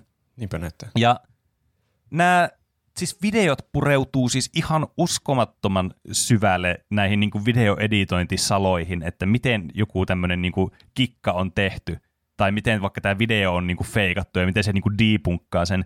Eikä siinä niin kuin vielä kaikki. Se itse sitten video editoi ne näyttämään, että miten on video editoitu. Ja ne menee siis ihan helvetin niin kuin deepiksi shitiksi, että se näyttää, esittää ne jutut. Ja kuluttaa siis ihan hulluna aikaa näihin videoihin, vaikka nämä ei ole kovin nopea, siis ne kovin pitkiä nämä videot. Että mm. niin kuin muun muassa siis se voi vaikka niin kuin esimerkiksi, sillä oli muistaakseni niin – video tämmöistä elokuvasta kuin tota noin, niin Flight of the Navigator. Tämä on itse asiassa yksi sen pidempiä sitten tota noin, niin, niin kuin videoita, missä selittää näitä vaikka tämmöisen elokuvan tota noin, niin, näitä special efektejä ja kaikkea, miten on tehty ja mit, niin kuin miten se niin kuin itse tavallaan luo tämmöisen kopion jostakin tilanteesta, se esittää vähän niin kuin jollekin katsojille, että miten tämmöinen on vaikka tehty ja vähän historiaa vaikka siihen elokuvaan liittyen tai muuta. Että nämä on niin kuin näissä pureudutaan hyvin syvälle näissä. Ja sitten näissä lyhyissäkin videoissa selitetään kaikki nämä asiat tosi selkeästi ja niin kuin osoitetaan vaikka, että kuinka tämmöinen video voisi itse sitten feikata. Ja se itse sitten feikkaa sen siihen aina osoittaakseen, että hän on oikeassa tässä tälleen tämä on tämä juttu. Ja sen lisäksi nämä on vielä niin kuin tosi niin kuin hauskoja, että nämä on niin kuin komedia-faktorilla kyllä sitten vielä niin kuin maustettuja nämä videot. Että näihin on ripoteltu semmoista niin kuin – hyvää käsikirjoitusta. Nämä on niin kuin oikeasti tuotettuja nämä kaikki nämä videot, että näissä on niin kuin semmoinen vähän niin kuin juonen kaarikin sitten olemassa näissä niin kuin näiden videoiden taustalla. Ja siis nämä on kyllä kerrassaan semmoinen, semmoisia videoita, että kun näitä alkaa katsomaan, niin näitä alkaa vaan niin kuin, tiedättekö, hotkimaan vaan, kun nämä on niin semmoisia niin kuin mukaansa tempaavia nämä videot. Hmm. Kuulostaa kiinnostavaa. Mm, Tämä on siis tosiaan, ne on tehnyt näitä videoita – siis 14 vuotta, mutta niitä oh. on aina ajoittain tullut huomattavasti niin kuin, ää, pienemmällä semmoisella intervallilla kuin, niin kuin toisinaan. Että nämä niin kuin, osa, näissä on vähän huono puoli ehkä tässä kanavassa se, että ei ikinä voi tietää, että milloin seuraava video tulee. että tuleeko se ensi viikolla vai puolen vuoden päästä. Yeah. että nämä on kuitenkin, myös ymmärtää silleen, kun katsoo näitä videoita, että kuinka niin kuin paljon näihin käytetty efforttia ja aikaa niin se ei ole mitenkään yllättävää. Mutta se on ehkä tämä kanava huono puoli, että haluaisi koko ajan ahmia lisää ja lisää, mutta sitä lisää ei tule niin nopeasti kuin monilla muilla YouTube-kanavilla sitten. Hmm. Ja se on harmi, että YouTube suosii niitä, ketkä puskee videoita joka päivä niin. verrattuna niihin, ketkä käyttää eniten vaivaa ja aikaa yhteen videoon. Kyllä. Sillä itse laadulla Kyllä, ei ole niin paljon väliä kuin vaan, että konsistentisti tulee videota ulos. Niin. Kyllä, ja mä siis olisin valmis väittää, että tässä on yksi niin kuin, tämmöistä YouTuben, niin kuin, tämä on, on tällä kuitenkin mel, kaksi, yli kaksi miljoonaa subscribeajaa, Mutta mm. tämä on kuitenkin semmoinen, joka ansaitsi huomattavasti enemmän näkyvyyttä. Että nämä on siis ihan loistavia nämä videot. Varmasti on olemassa semmoisia, että kun meilläkin nämä suositukset on tämmöisiä parin miljoonan tilaajan kanavia, ja silti mm. me tulee niin osalle meistä ihan uutena, niin on varmasti semmoisia mm. jotakin kanavia, millä on joku kymmeniä tuhansia tilaajia, ja meistä kukaan ei Niin. vaan tiedä siitä algoritmin vuoksi. Niin, kyllä. Se on Mm. aika valitettavaa, että jo- joskus vaan niin kuin, tai aika monesti internetin maailmaan niin kuin tämmöiset todella niin kuin laadukkaasti ja hyvin tuotetut asiat saattaa vaan niin kuin kadota tämmöiseen obskuriteettiin, että niitä ei vaan yksinkertaisesti voi löytää tuolta massasta. Mm. Okei, päätösten aika. Mikä näistä kolmesta oli mielenkiintoisin tai kiinnostavin? Mä voin tällä kertaa vaikka aloittaa, No niin. että kumman teistä kanavista mä valitsen. Tuo äh, Wisecrack kuulosti kyllä, tuolla on aika monenlaista sisältöä ja mielenkiintoisen kuuloista sisältöä. Filosofia on kyllä kiinnostava. Mutta tuo oli niin omituinen idea, että tuolla joku videoeditoinnin tai special effectsien kautta tutkii jotakin asioita tai niitä efektejä yleensäkin. Ja sitten se oli kyllä ratkaiseva käänne, että siellä on huumoria mukana. Mä, mä, mä odotin sitä, että jos tässä tulee vielä, että nämä on oikeasti hauskoja nämä videot, niin sitten mä annan ääneni tälle. Ja se tapahtui, joten mä annan ääneni tälle. Mikä sen nimi on? Captain Disillusion. Captain Disillusion. Jees. No, siis molemmilla teillä oli hyvät ehdokkaat ja molemmilla teillä oli hyviä niin kuin, argumentteja teidän ehdokkaiden puolesta. Mutta mulla on vähän samaa kuin Roopella, että tämä outousfaktori viehättää nyt. Siis se, että miten on näin absurdeja nämä jotkut, että nämä niin kuin jutut, mitä se vaikka tekee täällä, että niin kuin tein maailman voimakkaimman vasaran, niin mua heti kiinnostaa, että mitä helvettiä se edes tarkoittaa. että ne on, ja sitten nämä niin katsoo näitä niin kuin thumbnaileja ja muuten, nämä vaikuttaa just tämmöiseltä. Tietenkin ain, mua vähän ärsyttää arvioida thumbnailien perusteella ja sen niin kuin titteleiden perusteella, että kumpi mua kiinnostaa enemmän. Tietysti mm. teidän perustelutkin on kanssa tässä mukana. Mutta nämä on jotenkin tämmöisiä, niin kuin, näissä on jotenkin tämmöinen niin kuin, semmoinen, että mä en näe tämmöistä missään muualla. Että mit, niin kuin, miten, mun on pakko nyt kokea tämä juttu tästä. Mm. Mun on pakko nähdä. Ja ehkä tässä myös viehättää se, näitä on tosi vähän näitä videoita. Verrattuna Wisecrackiin sillä on ihan helvetisti videoita. Se on toisaalta Niin. hyvä puoli, että sitä varmasti löytyy joku, joka kiinnostaa itseä. Se on aina hyvä lähtökohta alkaa seuraamaan tuommoista kanavaa. Mutta tässä myös tämä niin kuin spesialiteetti viehättää. Se just, että tämä on tämmöistä, tämä on joku yksi tyyppi tehnyt tämmöisiä autoja, ihan niin kuin Mm. absurdeja videoita. Siis niin sen takia mun ääni semmoinen- menee tälle kanavalle, eikä Wisecrackille tällä kertaa. Vähän semmoinen oma kaoottinen energia sillä kanavalla. Niin. Ja me katsomalla näitä videoita voidaan kannattaa sitä tekemään vaan vielä vaarallisempia asioita. niin, kyllä. Katsotaan, mitä kaikkea sen ruumis voi kestää. Mm. Mm. Mm. Musta tuntuu, että tuossa Captain Disillusionissa on vähän niin kuin se sisältö on kuitenkin semmoista konsistentimpaa. Semmoista, että aina tutkitaan kuitenkin spesiaaliefektejä tai näitä videoefektejä. Mm. Mm. Ja se on kyllä kiinnostava asia. Mä vähän veikkaan, että jos mä alkaisin katsoa I did a thing näitä videoita, niin mä varmaan skippailisin monia, jotka ei silleen kuulosta hyvin kiinnostavilta. Ja. Silleen, Mm. että ei mua tuota, mikä on täällä semmoinen Sä et löydä polttaa epäkiinnostavaa. 34 tuota, savuketta yhtä aikaa, että onko se pahaksi sinulle vai ei. tai jotain, niin tuntuu, että siin- niitä skippailisi ja valikoisi, mutta sitten jos on tommonen, onko tämä UFO-juttu feikattu vai ei, niin se on varmasti aina kiinnostavaa, ja varsinkin jos se itse tekee sen, ja koko video kestää vain viisi minuuttia. Mm. Mm.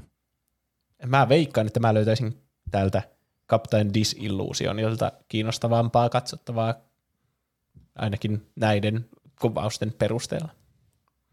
Eli Captain Disillusion voittaa tämän kierroksen.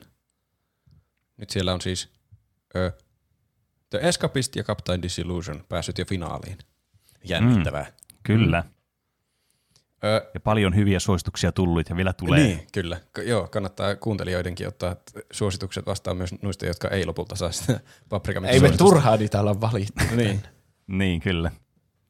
Ö, mun kolmas suositus on ehkä huijausta, koska meillä on ollut tästä joskus puhetta.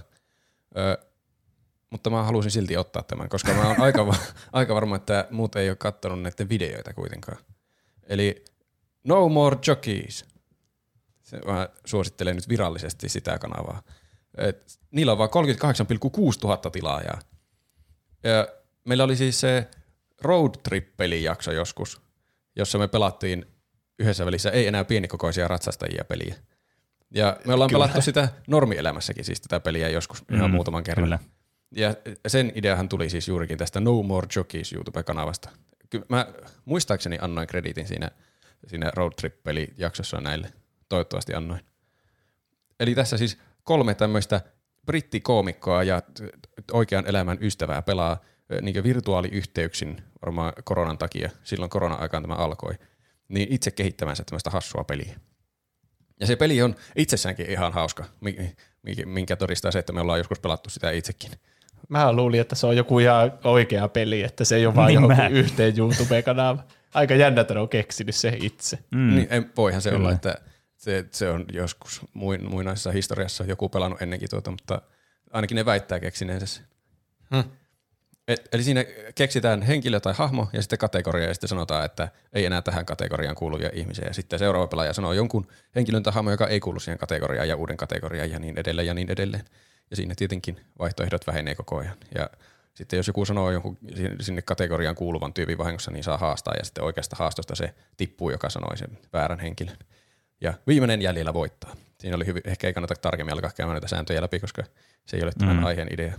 Mutta siis Kyllä. Pelinäkin ihan hauska. Mutta voisi ehkä kuvitella, että tämä, pelkkä tämä peli ei ole niin mikään viihteen multihuipentuma, vaikka ihan viihdyttävä onkin, jopa itsekin pelata. Mä luulen, että se salaisuus tämän kanavan viihdyttävyydessä on juurikin nuo tyypit, mikä nyt on varmaan aika yleispätevä niin se lopputulema joka ikisestä kanavasta, että se tekijä on se salaisuus siinä. Eli siinä on Alex Horn, Tim Key ja Mark Watson. Ja niillä on semmoinen hyvä kemia. Varmaan kun ne on oikeita, oikean elämän kavereita ollut pitkään. Ja niillä on hauskoja juttuja, varmaan koska ne on koomikoita.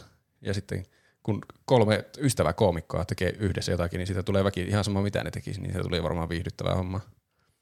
Ja ne osaa tuota pelata jotenkin tarpeeksi läpällä, mutta kuitenkin tarpeeksi tosissaan, että siellä tulee niinku semmoinen oikea kilpailu ja ne laskee pisteitä ja siinä on niinku se, semmoisia, että mun mielestä ne menee sillä niinku tennissäännöllä, että kuuteen pisteeseen asti ja siitä saa niinku semmoisen jonkun setin. Onkohan ne Hmm. Onko kolme, yksi video siis yksi erä sitä vähän, vai miten joo, se menee? semmoinen yksi video, yksi peli aina. Kauan Ja siinä menee? Ne on jo- jotain ö, puoli tuntia suunnilleen aina kestää se ehkä. Puhuuko ne muuta siinä vai onko, luetteleeko ne vaan niitä hahmoja Niin. siinä? Kyllä, vuorotellen? niillä lähtee välillä ihan tangenteille ja ne, et siis se on paljon muutakin kuin sitä itse peliä, mutta se on vaan siinä Mm. mm. semmoinen sitova osa se itse peli. Viihdyttävä Okei. osa. Että se on niinkö, To- niiden videoiden idea on se peli, mutta niillä monesti lähtee ihan laukalle, ne alkaa pelaamaan jotakin sivupelejä yhtäkkiä siinä. Hmm. Tuo on siis, mä, mä näen tämän haasteen tässä sun suosituksessa, koska tätä ei voi varmastikaan selittää muuten kuin vaan, että ne pelataan peliä ja sitten ne puhuu asioista. Niin. Että tämä on niin semmoinen subjektiivinen kokemus, ja pitäisi niinku nähdä ne ja tavallaan se huumori, että miten näiden niinku henkilöiden tämä huumorispektri osuu sun kanssa oikein. Niin, ja kyllä. Minkälaisia juttuja ne heittää. Tämä on tosi vaikea selittää varmasti tuommoista kanavaa. Se varmasti riippuu paljon siitä, että tykkääkö samanlaista huumorista kuin ne. Että se pitää vaan kokeilla, että onko ne hauskoja videoita vai ei. Mm. Se on aika hit or miss sinänsä. Vähän semmoista podcast-energiaa, koska hän ei mitenkään tietenkään käsikirjoita niitä hommia, kun ne Niin. pelaa peliä. Niin siinä on ne leikattu sillä niin, että se meneviksi jaksoiksi, ettei siellä hirveän semmoista hiljaisia, hiljaista hetkeä ole. Onko jotain hyötyä katsoa tätä videolta vai on, voiko se olla podcastina pelkästään? No voi sitä kuunnellakin, mutta kyllä ne aika paljon tekee siellä jotakin semmoisia visuaalisiakin asioita, että mitkä niinku, Hmm. se, että tajuaa, mistä ne puhuu, niin pitää nähdä se ruutu. Aivan. Se, on, Hmm. se viihdyttävyys tulee varmaan usein siitä, että ne keksii huvittavia kategorioita, että ei pelkästään, että ei enää naisia tai jotakin semmoista. Monesti varmasti, jos itse pelaa tätä peliä, niin se menee helposti vähän tylsäksi, että keksii vaan jotain kategorioita ja sitten se on vaan semmoista muistipeliä. Että kun keksii luovia kategorioita, niin voi seurata huvittavia tilanteita ja niitä seuraa tässä aika Hmm. hmm. usein. Niin, tuossa voi parantua tuossa itse pelissä, kun seuraa tätä kanavaa. Niin, sa, joo. Se niin toimii myös semmoisena niin ö, harjoituskurssina meillekin, että kun me pelataan sitä joskus mökkireissulla taas yöt läpeensä mm. tätä, niin sitten Niin. ollaan loistavia siinä. Saa aika, nähdä, aika se, siis, se peli on meiltä jäähyllä, kun meillä tuli niin iso väittely siinä Niin. yhdestä kierroksesta. Ja ne, ja siis ne, siksi mä aina sanoin, että ne väittelyt on tämän pelin suola, koska noillekin tulee monesti väittelyitä, että miten tuo nyt ratkotaan tuo tilanne. Ja ne on yleensä aika viihdyttäviä ne väittelyt. Ne on, yleensä osaa hoitaa sen sillä niin civilized tavalla, että se, mm. se ei mene hirveäksi tappeluksi. Joskus joku, jossain jaksossa ä, joku t- on vähän liian jotenkin jyrkästi omaa mielipidettä. Sitten se seuraavassa jaksossa tajuaa, joo, mä olin juonut vähän muutama oluen liikaa. Okei. Okay. Mutta siis erittäin viihdyttävää tuommoista koomikoiden aivourheilua, vailla minkäänlaista tarkoitusta, mutta kuitenkin siinä tulee semmoinen, että voi melkein kannattaa jopa jotakin niistä, että voittaisiko se tämän setin. hmm. Juus, ole hyvä. No mä jätin yhden kanavan viimeiseksi, joka on ehkä näistä mun lempari, mutta sitä mä eniten mietin, että onkohan jompikumpi teistä ehkä suositellut tätä kanavaa, niin saa nähdä, onkohan tämä semmoinen, minkä mä vien penen juori tuota edestä. Jo, jos sä teet sen, niin mä suutun sulle armottomasti. Tämä suutun oikeastaan Roopelle siitä, että se valitsi, että sä saat mennä ennen mua. Mm. Voiko- Saa nähdä. Onko Pene mennä nyt ennen Juusua? Oliko Juusulla Ei, antaa, siis pysytään tässä formaatissa nyt, otetaan tämä, katsotaan. Mä katson sun bluffin. Sä haluat syyn suuttua meille. No ainakaan tätä ei ole kukaan suositellut podcastissa. Musta tuntuu, että me ollaan ehkä puhuttu tästä tosi pikaisesti joskus. Tämmöisestä mm-hmm. kanavasta kuin Game Makers Toolkit. Ah, joo. Onko tämä? Aa, aivan. Se oli mulla kunnia Ei. maininnoissakin. Okei. Okay. Ei, ollut mun valinta, mä pohdin sitä, mutta on, säästyit. Okei, okay, hyvä. Mä katson aika paljon semmoisia pelisuunnitteluun liittyviä videoita, mutta tämä on niinku semmoinen oikeasti niinku paras ja hyvä kanava. Semmoinen, joka perehtyy ja haastattelee ja Mm. Mm. tutkii niitä asioita ja sitten vielä osaa silleen tosi järkevästi selittää ne ja kuvata niin kuin kaikkien animaatioiden kerran silleen sen asian. Ja se jotenkin selittää ne niin hyvin, ne peli tuota suunnittelun eri aspektit, että sä jotenkin, ne tuntuu aivan itsestäänselvyydeltä, että totta kai mä oon aina vähän niin kuin tiennyt ton salaa, mutta Mm. nyt mä Niin. myös tiedän, että miksi mä tiedän sen niin. Koska pelisuunnittelu on parhaimmillaan aivan semmoista näkymätöntä, Mm. mm. että se on niin hyvää ja huomaamatonta. Ja tämä aina tutustuu niihin tapoihin, millä tuota pelisuunnittelussa, niin kun, mitä kaikkia kikkoja siinä on, jolla vaikka ohjataan pelaajaa tai, tai luodaan erilaisia semmoisia tilanteita niissä mm. peleissä. Ja mitä se on, tekee semmoisia syväanalyysejä johonkin tiettyihin peleihin, kuten vaikka aika vasta tuli How the Forgotten City Works. Niissä on tietenkin voi tulla spoilereita kanssa, että en ole sitä katsonut. Joo, mäkin olen jättänyt sen tietoisesti Mm. mm. katsomatta. Jep. Mutta sitten myös semmoisia tuota, laajempia asioita, joita toistuu eri peleissä, kuten vaikka näkymättömät vaihtoehdot, että miten peleihin luodaan erilaisia vaihtoehtoja, ettei se olisi vain, että valitse näiden kahden selkeän vaihtoehdon väliltä, vaan että sä teet sen valinnan silleen niitä pelin mekaniikkoja hyödyntäen, ja se ottaa semmoisia Mm. hyviä esimerkkejä Mm. siihen esille. Ja sitten kaiken maailman tuota, kenttäsuunnittelua ja miten Metroidvania-pelit suunnitellaan alusta loppuun asti se maailma sinne. Siitä sillä on oma sarjakin, jonka nimi taisi olla Boss Keys, jossa se tutkii Zelda- ja Ah. Metroid-pelejä Mm. silleen perusteellisesti. Ja sitten se tuo tärkeitä asioita esiin muun muassa accessibility on sillä aina joka vuotuinen video, että mikä peli tänä vuonna teki sen kaikista parhaiten, että teki peleistä semmoisia, mikä accessibility nyt onkaan taas suomeksi, että kaikki pystyy pelata niitä tuota Niin. erilaisista rajoitteista riippumatta. Mm. Kyllä. Siinä on aika lailla kaikki perustelut, miksi niin, hirveästi niin. tykkään tästä. Se on myös, nyt on hyvä niin kuin hetki myös lähteä mukaan seuraamaan tätä, kun se on alkanut kehittää vasta itse omaa peliä. Mm. Nyt tässä niin kuin muutama kuukausi sitten, ja se tekee kuukauden välein siitä päivitystä, että miten se etenee se sen peli, ja mm. sitten tietenkin soveltaa näitä, mitä se on nyt haastatellut ihmisiä, ja tuota, tehnyt näitä syvää analyysiä peleihin, niin nyt se sitten käyttää niitä oikeasti, niin Mm. luulisin, että siitä nyt tulee maailman paras peli, kun se on tutustunut kaikkiin näihin eri pelisuunnittelun aspekteihin. Ei, ei ole mm. oikeastaan muuta mahdollisuutta. Niin.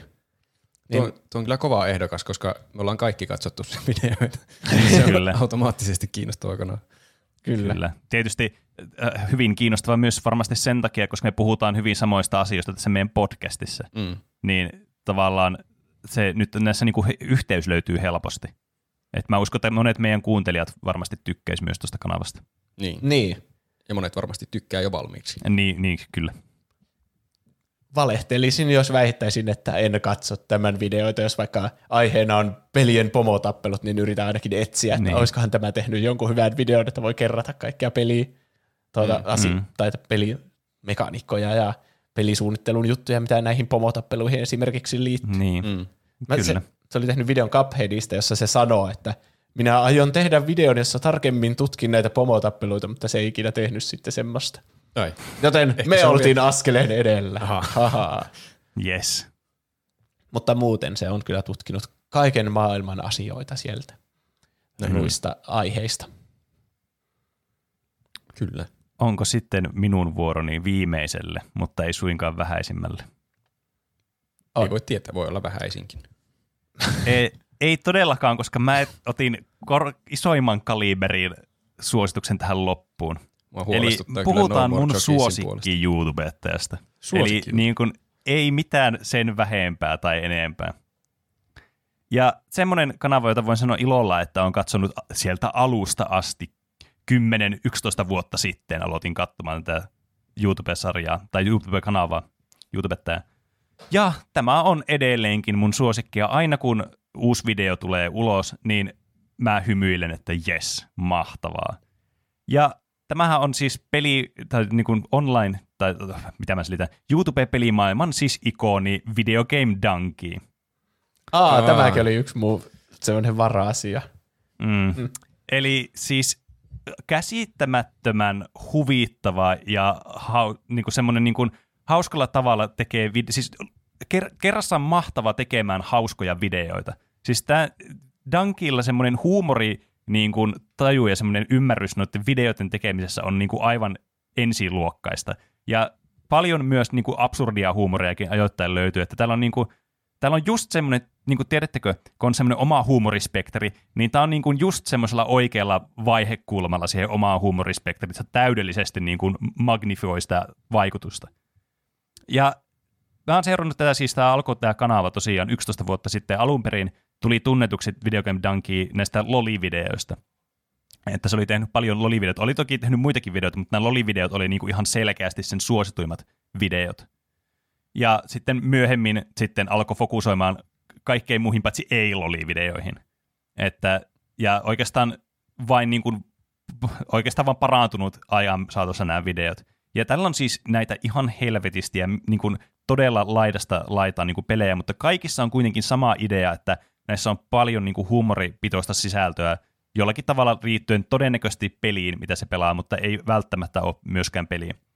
Ja niin kuin semmoinen viimeaikaisin, no en mä tiedä viimeaikaisin, tästä puhutaan ehkä vuosista, mutta kun tämä on niin vanha tämä kanava, niin kai sitä voi kutsua viimeaikaiseksi, niin käänne on myös se, että Donkey on myös todella hyvä tekemään tämmöistä niin kuin tavallaan keskustelua ja semmoista niin kuin kritiikkiä vaikka pelimaailmasta tai jostakin peleistä tai pelisuunnitteluasioista tai niin kuin elokuvista tai jostain muusta.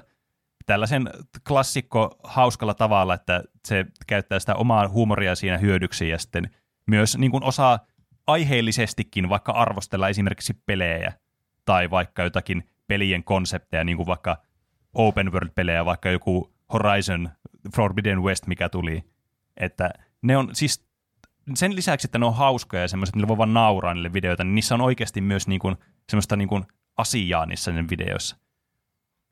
Että tämä niin kuin, tää on niin kuin, samalla vielä tämmöinen niin pelivideoiden tämmöinen ultimate shitpostaaja, että tää, niin kuin, miten tämä onnistuu kaikessa tässä, niin mä en ymmärrä. Siis Donkey on mun ikoni.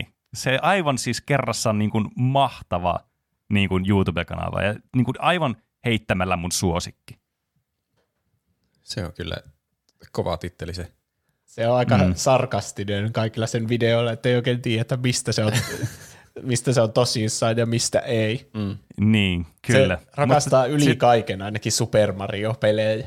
Tai sitten Mm. se, se rakastaa niitä tosi sarkastisesti, niin. koska Niin, monesti Kyllä. se kehuu, he kehuu maasta taivaisiin jotain Nickelodeon All Stars Battle Royalea vaikka. mm, kyllä. Mutta siis nämä on joka, niinku, joka kerta, jokainen video aina niinku siis niin todella huvittava. Että oli se mikä tahansa, oli se ylistys tai alistus jollekin pelille, ei voi tietää yhtään, kun nämä on, tämä on aina tämmöinen wild ride, kun menee tähän videoon, että ei tiedä mitä siellä tapahtuu siellä videossa. Mm. Ja s- sitten välillä tulee ihan täyttä shitpostaamista, vaikka mu- muistaakseni noista Dream-jutuista silloin viime syksynä se oli tehnyt paljon shitpostausvideoita siihen liittyen ja sitten jostakin niin kuin tämmöisistä pelivideotrendeistä, että minkälaista YouTube-sisältöä täytyy tehdä, että on trendikäs YouTubettaja. Ja siis aivan, siis tämä kaveri niin kuin vetää aivan jollekin seuraavilla aivovyöhykkeillä kyllä, kuin meidän normaali tavalliset tallaajat. Mm. Se myös on hyvä leikkaamaan videon kesken kaiken, niin kuin kesken lauseen, vaan siinä lopussa se musta ruutu. Jep. Ha- Hallitsee kaikki nämä videohuumorin salat. Kyllä. Se myös teki videossa, se soitteli randomi ihmisille ja kysyi niin mielipiteitä Super Mario-elokuvan kästäykseen. Ja siinä mä aloin miettiä, että tämä tuntuu niin aidolta, että miten, onko se oikeasti voinut soittaa vai onko tämä jotenkin feikattu, mutta ei Itse si- asiassa no, tuohon niin lisäten, niin sen, se teki noita prank call-videoita joskus kauan, kauan, kauan sitten myös. ai jaa. Että ne on niin kuin, siis se on semmoinen harvinaislaatuinen semmoinen uudelleen tuleva video aina välillä tulee, kun se soittaa vai jonnekin GameStopia kysyy, että onko niillä uusinta Super Mario Worldia tai jotakin Super Mario Brosia jollekin Nessille. Mutta niin kuin, nämä on kyllä niin kuin, vaikuttaa perin aidoilta, vaikka nämä on niin hämmentäviä, että voiko nämä oikeasti olla aitoja nämä jutut. Niin. Mm. Mm. Tuo on kyllä erikoinen kanava. Ei voi tietää, mistä se on tosissaan ja mistä ei. Ainakin se on Mm. mm. hu- viihdyttävää sisältöä. Olen mä sen videoita jotakin nähnyt. Kyllä. Mutta nyt on taas sitten, voi jestas, pitää päättää, Mm. mikä noista oli kiinnostavin. Ja Kyllä, sitten vielä mikä kaikista täytyy varmaan-. Kyllä, ja mun täytyy varmaan aloittaa tämä kierros. Aloita Eli teidän, mä en saa Dankita en saa valita, mutta mä saan valita Game Makers Toolkitin ja sitten tuo sen sun suosituksen se No more jockeys. ei enää, ei enää, niin, ei enää pienikokoisia ratsastajia. Mä tykkään sitä suomenkielisestä nimestä niin paljon, niin mun täytyy käyttää sitä. Ö, niin, Tämä on nyt vähän biasoitunut siinä mielessä, kun mä jo valmiiksi seuraan toista näitä kanavaa mielenkiinnolla. Eli musta tuntuisi jotenkin väärältä, että mä en vois, että mä en valitsisi Game Makers Toolkitia, kun mä tykkään siis kaikesta tavallaan sisällöstä, mitä ne tuottaa silleen niin kuin, se, se on niin kuin just niin kuin mulle sopivaa sisältöä YouTubesta. Niin tämä nyt sattuu vähän niin kuin tämä va- vastustaja tälle Roopen kanavalle sattuu olevan vaan mahdoton voitettava tässä. Joo, mä te, tulin samaan tulokseen. että tota noin, niin kun, ja sitten varsinkin, koska tuo sun kanava on niin tämmöinen subjektiivinen kokemus, niin pitäisi nähdä ne videot, en, niin kuin, tiedätkö, että sä niin kuin saat sen sun mielipiteen kuvan, että sä voi kertoa, sä voi niin kuin avata tota huumoria vaan niin sille selittämällä, ja sitten kun pitää selittää vielä niin vähän, että tavallaan ei, niin kuin sitä ei saa edes niin irti oikeasti, tiedätkö, Mm. että sulla oli aika mahdoton tehtävä valitettavasti tuossa edessä. Mutta siitä huolimatta oli kiinnostava tuo sun suositus, ja aika kiinnostavaa erityisesti tietää, että tuo peli on lähtöisin tuolta YouTube-kanavalta Niin, mitä mekin ollaan monesti pelattu. Mutta joka tapauksessa Game Makers Toolkit on semmoinen, mitä voin kyllä siis rehellisesti suositella aivan mahtava kanava, varsinkin jos tykkää meidän podcastista ja sen sisällöstä, niin tämä on niin kuin semmoista adjacent-sisältöä tähän liittyen. Mm. Vielä ehkä vähän paremmin tuotettua ja tietävämpää suurilta Mm. mm. osin. Mutta siinä ei ole sitä huumoria sitten mukaan. Niin, Mm, totta. se on Hei, totta. en mä halua mustamaalata mun omaa Mitä? ehdokas. Eikö siinä ole huumori? No ei kaikki asiat tarvi huumoria Ei kuitenkaan. Ö, eli Game Makers Toolkitille yksi ääni. Tämä, on aika selvä peli ehkä, koska mulla, on sama tilanne kuin Peneillä, että Dunkin videot on kyllä ihan hauskoja ne, mitä mä oon nähnyt, mutta mä, mullakin löytyy omista tilauksista se Game Makers Toolkit, niin me tuntuisi tyhmältä olla valitsematta sitä, että totta kai se on kiinnostavampi. Juuso veti tommosen hirveä että viidennen S-kortin jostakin hihasta. niin, kyllä. mitä ei vaan voi olla valitsematta, koska me kaikki ollaan sen tilaaja. Niin, pak, sillä on hyviä videoita, pakko mun on valita se. No niin. niin. Sen Sano Juuso se. vielä muodon vuoksi, kumman sä valitset. No, mäkin tilaan sitä Video Game Dunkita ja siinä, se, on, siis se on varmaan hauskin ehkä YouTube-kanava. Se, mm. Sillä on kyllä tosi hyvää huumoria, no, niin näpä, semmoisia näpäköitä ne se kaikki vitsit, semmoisia, että niin. sillä ei ole mitään formaattia eikä mitään tiettyä pituutta sen videolle, että se vaan tekee niin kuin se haluaa ja siitä tulee hauska. Mm. Mm. Niin. Se on kyllä kans, miksi mä tykkään Dunkista just, että se vaan voi tehdä, se tekee vaan videon ja sit se on just sellainen, niin kuin se vaan tekee sen ja that's that, että ei ole mitään semmoisia, tässä on nyt tämä formaatti, mitä mä seuraan joka kerta. Niin, ja sitten tuo Roopen oli, että siinä on aina se sama formaatti. Tuntuu, että se, eikö se hauskuus ole siinä, kun itse pelaa sitä, niin se on just se niin kuin Pene sanoi, että aika subjektiivista, että pitäisi itse niin kuin, kuunnella tai katsoa se koko video, että sai kiinni, että niin. onko se huumori hyvä vai ei. Kyllä. Mm. Sitten aika hyvin pätee kaikkiin suosituksia, että pitää katsoa, että niin, kyllä. osuuko se huumori Totta. oikeasti niin. omaan mm. Ja sen takia, jos on katsonut, niin voittaa mm. helpommin. Niin. Niin, mutta se on toisaalta myös, tässä sen takia se on suositus, mm, että se on kyllä. suositus katsoa sitä. Kaikki niin. nämä, mitä on mainittu, on siis hyvästä syystä suosit, suositeltuja. Että jos ei kyllä. ole käynyt katsomassa, niin kannattaa käydä ainakin testaamassa. Kuulostaako Näin on. videot hyviltä tai näyttääkö. Mm. Eli meidän finaali kolmikko on The Escapist – Captain Disillusion ja, ja, ja sitten Game Makers Toolkit. Mm. Tässä sattuu kyllä hyvää tämmöinen, kun ne on kaikki semmoisia, mitä mä katson. Joten mikä mm. kuka tahansa voittaa, niin mä oon tyytyväinen tähän voittoon. Mitenköhän meidän pitäisi järjestää tämä? Öö, mm. Meidän pitää, kai me vuorotellen vaan sanotaan, mikä näistä on kiinnostavin, mutta se on todella vaikea. Tuo on nyt paha tuo mm. Game Makers Toolkit, koska se on näistä ainut semmoinen, mm. siis mitä mä tilaan, niin tässä tulee tämä sama ongelma niin. kuin äskeisessä kierroksessa, että onko mun pakko valita se, koska se on niin. kiinnostavin. Niin Vai onko se ongelma? Jos se on meidän kaikkien mielestä semmoinen, mitä me tilataan, mistä me tykätään, niin eikö se, niin. eikö se ole aika niin kuin, semmoinen niin kuin itsestään selvä jo tässä vaiheessa? Tai siis niin kuin, eikö tämä formaatti niin kuin ratkaise itse itsensä jo tässä vaiheessa? niin. Eikä tiedän, tässä voita... vähän antikliimaattinen tämä finaali, jos me vaan valitaan nyt suoraan vaan tästä, että Game Makers tulkit saa sen niin kuin Paprika Mix arvostelun. Mutta miettikääpä, että eikö se ole juuri se arvostelun niin kuin suurin niin. Sa, niin kuin ansaitsija silloin? Se se ehkä niin kuin niin. oikeudenmukaisimmin ansaitsee. Semmoinen, jota me kaikki suositellaan yhtä paljon, niin, niin sehän on varmaan Kyllä. se voittaja sitten. Tuleeko ja siitä? Semmoinen, joka on to, ja tosi lähellä niin kuin meidän tämmöistä niin kuin meidän podcastin aiheitakin, mistä me puhutaan, niin tämä on varmasti niin kuin kuuntelijoillekin semmoinen niin kuin hyvä suositus. Mm. Se on nyt päätetty. Game Makers voitti Onneksi olkoon. Se on virallisesti nyt Paprika Mix suositus. Se on, siitä, Mutta siitä kannattaa tulee... ehdottomasti kyllä katsoa Escapistia ja sitten Captain Disillusionia. Ne on todella hyviä kanssa.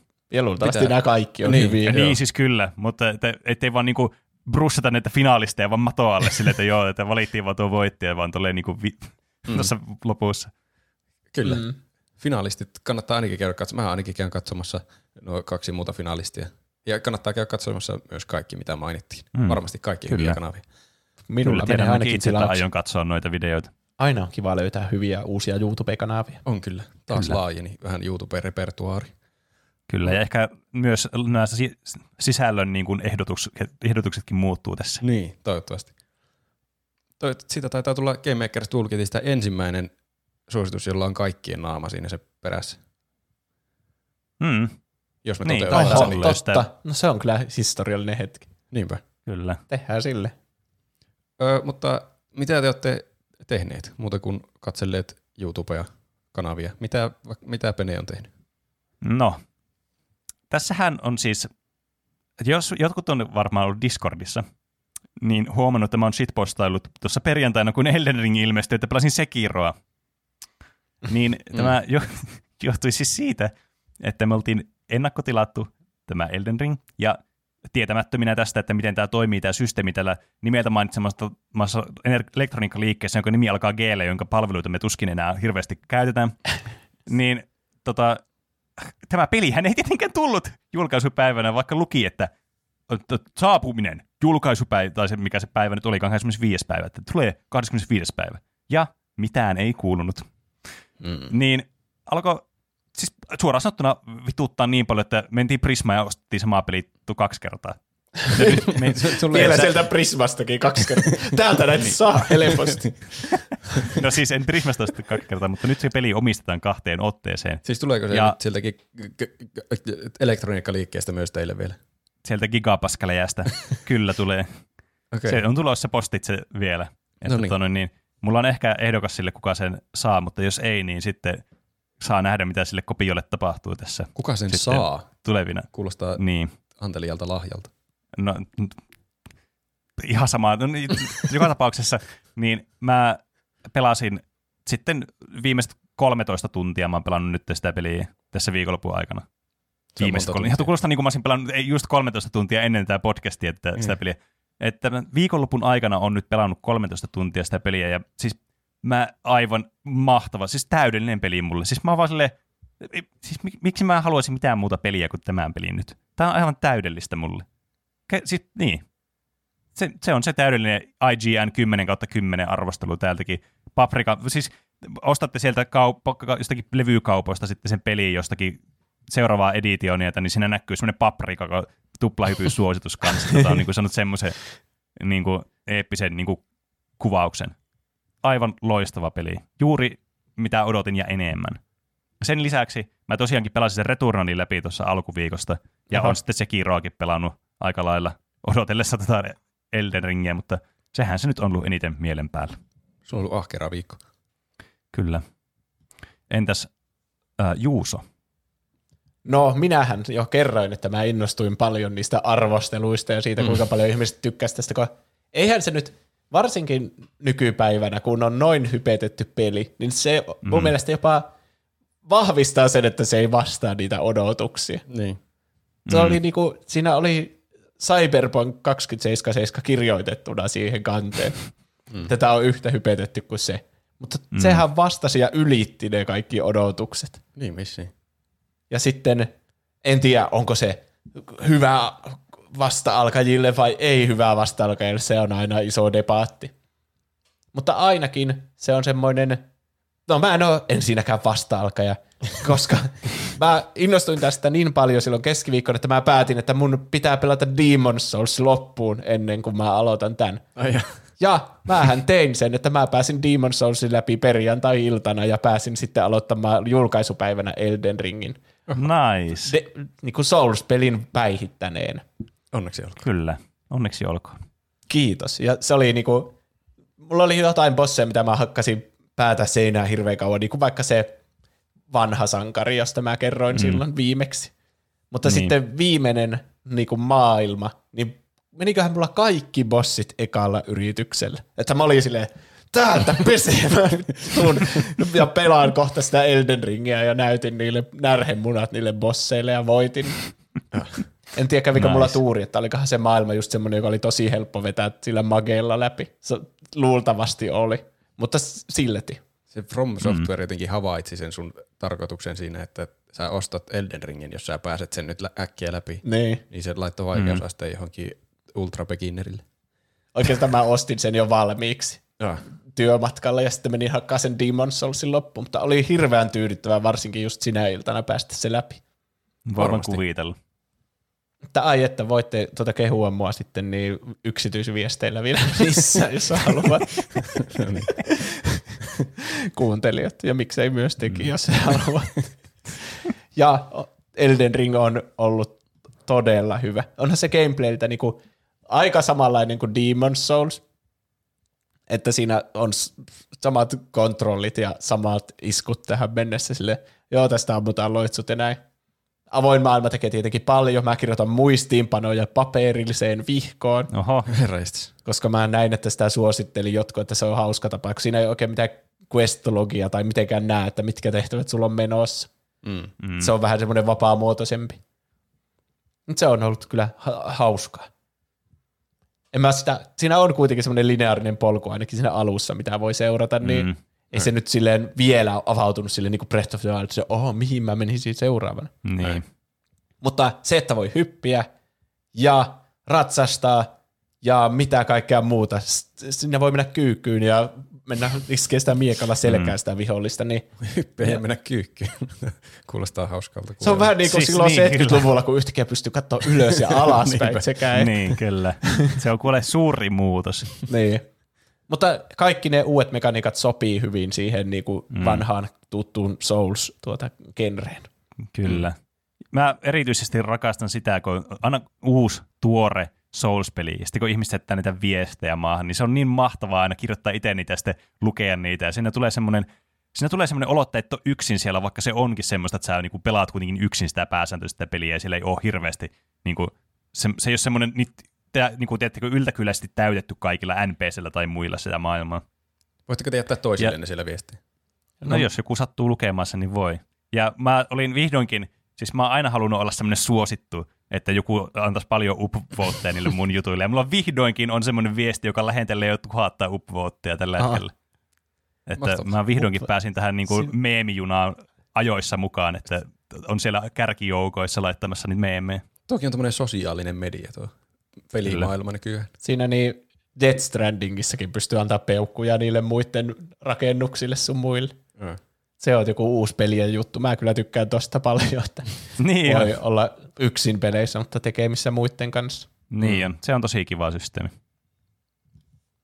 Että sitä odotan innolla, että pääsen taas pelaamaan. Kun tämä jakso loppuu välittömästi. Lopetetaan nyt nopeasti tämä. Mitä Roope on tehnyt? Mä oon en pelannut El- El- Elden Ringiä. Aha, sä oot ainut ihminen maailmassa, joka ei pelaa sitä. Öö, mulla on muutama syy. Mulla on liikaa pelejä pelattavana tällä hetkellä, joten mä en ainakaan vielä ostanut sitä. Vaikka siis mua, mua alkoi oikeasti kiinnostaa se nyt a, a, aika paljon jo ennen tätä jaksoa, koska ne arvostelut oli aivan hulluja. Ja sitten kun puhuttiin vielä, että "Hö, tää on, arvostelut on oikeassa, mitä ihmettä, oikeasti hyvä peli. Ja jossakin mä varmasti luin, että se on jopa aloittelijalle ihan hyvä peli, että jos ei ole pelannut niitä From Softwaren pelejä ja muita, että sitä niin. pystyisi pelaamaan siltikin. Niin. Totta puhuttuna jokainen niistä peleistä on semmoinen, että niistä voi aloittaa, mutta niitä Mm, vaan niin ylihypetetään liian vaikeaksi niitä pelejä. Mm. Mutta ymmärrän pointin. Mutta kun mä en ainakaan vielä omista sitä PS Vitosta, niin siinä on vissiin PCllä vielä jotain ongelmia. Ainakin Steam-arviot on vaihteleva, että se joten jo, joku siellä vielä tökkii vissiin PCllä. Joo, niin Joo, mäkin niin mäkin kuullut. Sanotko No, sä täsmälleen on- saman lauseen? Kyllä, mutta me ollaan molemmat PS Vitosen omistajia, niin se on helppo huudella täältä. Mm. Niin. Että mä ainakin, mä hyppään siihen junaan sitten ehkä joskus myöhemmin. Tulee alennukseen johonkin ja sitten mulla on joku pleikkari tai sitten se toimii PCllä hyvin, niin sitten ehkä mä harkitsen uudestaan. Houkutteleva mm. se kyllä on. Mä oon, tuli tilattua HBO nyt uudestaan, ainakin kuukaudeksi. Siellä oli tarpeeksi asioita, mitä on nyt tarpeen katsoa. Esimerkiksi Peacemaker. Jaha. Siitä on kuullut, mm. että se Mm. on tosi hyvä sarja. Ja nyt on pari jaksoa tullut katsottua ja ne on ollut kyllä hyviä. Se John Cena on yllättävän hauska tyyppi. Mä en tiedä, ehkä se johtuu vain James Gunnista. Varmaan, koska eihän se ole edes mikään näyttelijä, se John Niin. siinä. Joku painija. Mutta yllättävän hyvä semmoinen komedianäyttelijä se on. En Mutta tiedä. mut voisi kuitenkin arvioida, että ne showpainijat on nimenomaan näyttelijöitä ensisijaisesti. Mm. Totta, eipä tule mietittyä asiaa hirveän. Siis The Rockikinhan oli ensin, en, ennen niin showpainia. Niin, ja, mutta se oli myös huono näyttelijä ennen. ja t- t- mikä se on, Da- Dave Bautista. Sekin on nykyään näyttelijä, vaikka se oli siellä showpaini hommissa. Mm. Mm. Niistä alkaa nyt, tuo, tuo showpaini alkaa olla tie Hollywoodiin.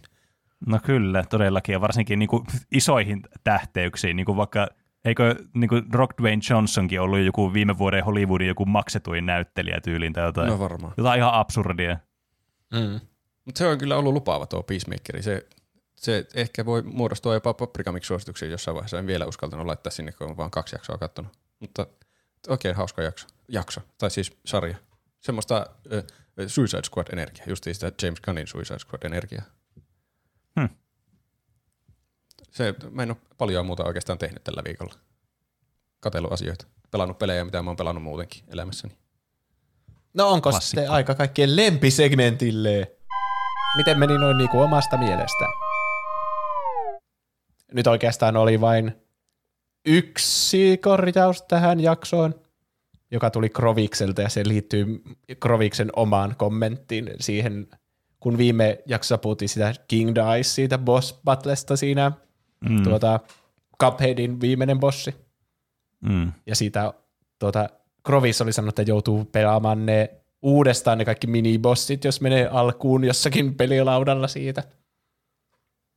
Niin sitten Pene mietti, että ai, joutuuko sinä oikeasti pelaamaan, niin nyt se korjasi, että ei joudu pelaamaan, jos menee samoihin ruutuihin. No niin, aivan. Okay. Asia korjattu. Kyllä. Mutta niin, meille voi lähettää viestejä, kysymyksiä, kommentteja, aiheehdotuksia, meemejä, faktakorjauksia, ihan mitä haluaa. Meidät löytää Instagramista ja Twitteristä nimellä Tuplahyppy. sekä meidät tavoittaa sähköpostiosoitteesta. Podcast at tuplahyppy.fi. Tämä nyt meni hassussa järjestyksessä. Vaihtelee välillä. Niin. Mitä muita viestejä ja aiheehdotuksia täällä on? Hulikopteri toivoi Peacemakeria. Ai aiheeksi. Joo. Aa, Ah, se, et, et, voihan se olla ihan aihe sitten, mutta teidänkin varmaan pitää katsoa se sitten. Luultavasti. Niin. Ellei sä vaan halua spoilata kylmästi meitä tästä. se olisikin ovella. mm. Yllätysaihe ja sitten se onkin Peacemaker. Larso laittaa, aloin kuuntelemaan just Friendship Onion podcastia ja tuli mieleen, että mitkä on teikäläisten lempparipodit ja mitä voisitte suositella kuunneltavaksi. Ehkä siitä saisi, jos te kuuntelette yli kolmea eri podcastia, niin siitähän saisi Niin. vaikka tämän tyyppisen aihe, mikä oli tänne. Mm. Mun täytyy tässä vaiheessa romuuttaa te, teidän niin suunnitelmat, koska mun täytyy myöntää, mä en kuuntele podcasteja mun vapaa-ajalla. Mäkin kuuntelen hyvin harvaa podcastia. Mm. Mm. Kyllä sieltä kolme ehkä just löytyisi. Siis mun elämäntilanne oli ennen semmoinen, että mä tykkäsin kuunnella podcasteja. Erityisesti semmoisia, tiedättekö, kun YouTubestakin katsoo semmoisia niin kuin oman semmoisen spesifisen kiinnostuksen kohteita. Niin kuin vaikka jotakin, mä katson paljon vaikka musiikki, musiikin niin kuin tekemisvideoita tai vaikka jotakin niin kuin Magic the Gathering-aiheisia videoita tämmöisiä, niin mä kuuntelin Magic the Gathering-aiheista pod, aiheisia podcasteja silloin, kun mä oli kävi yliopistossa ja menin sille bussilla, kun siinä oli aina hyvä aika kuunnella niitä, mutta kun elämäntilanteet on muuttunut, niin ei ole oikein semmoista, mä en ole löytänyt semmoista paikkaa, missä mä olisin silleen, hei, tähän mä haluan sijoittaa podcastin kuuntelut. Ja sitten mm. Ne on vaan loppunut täysin multa.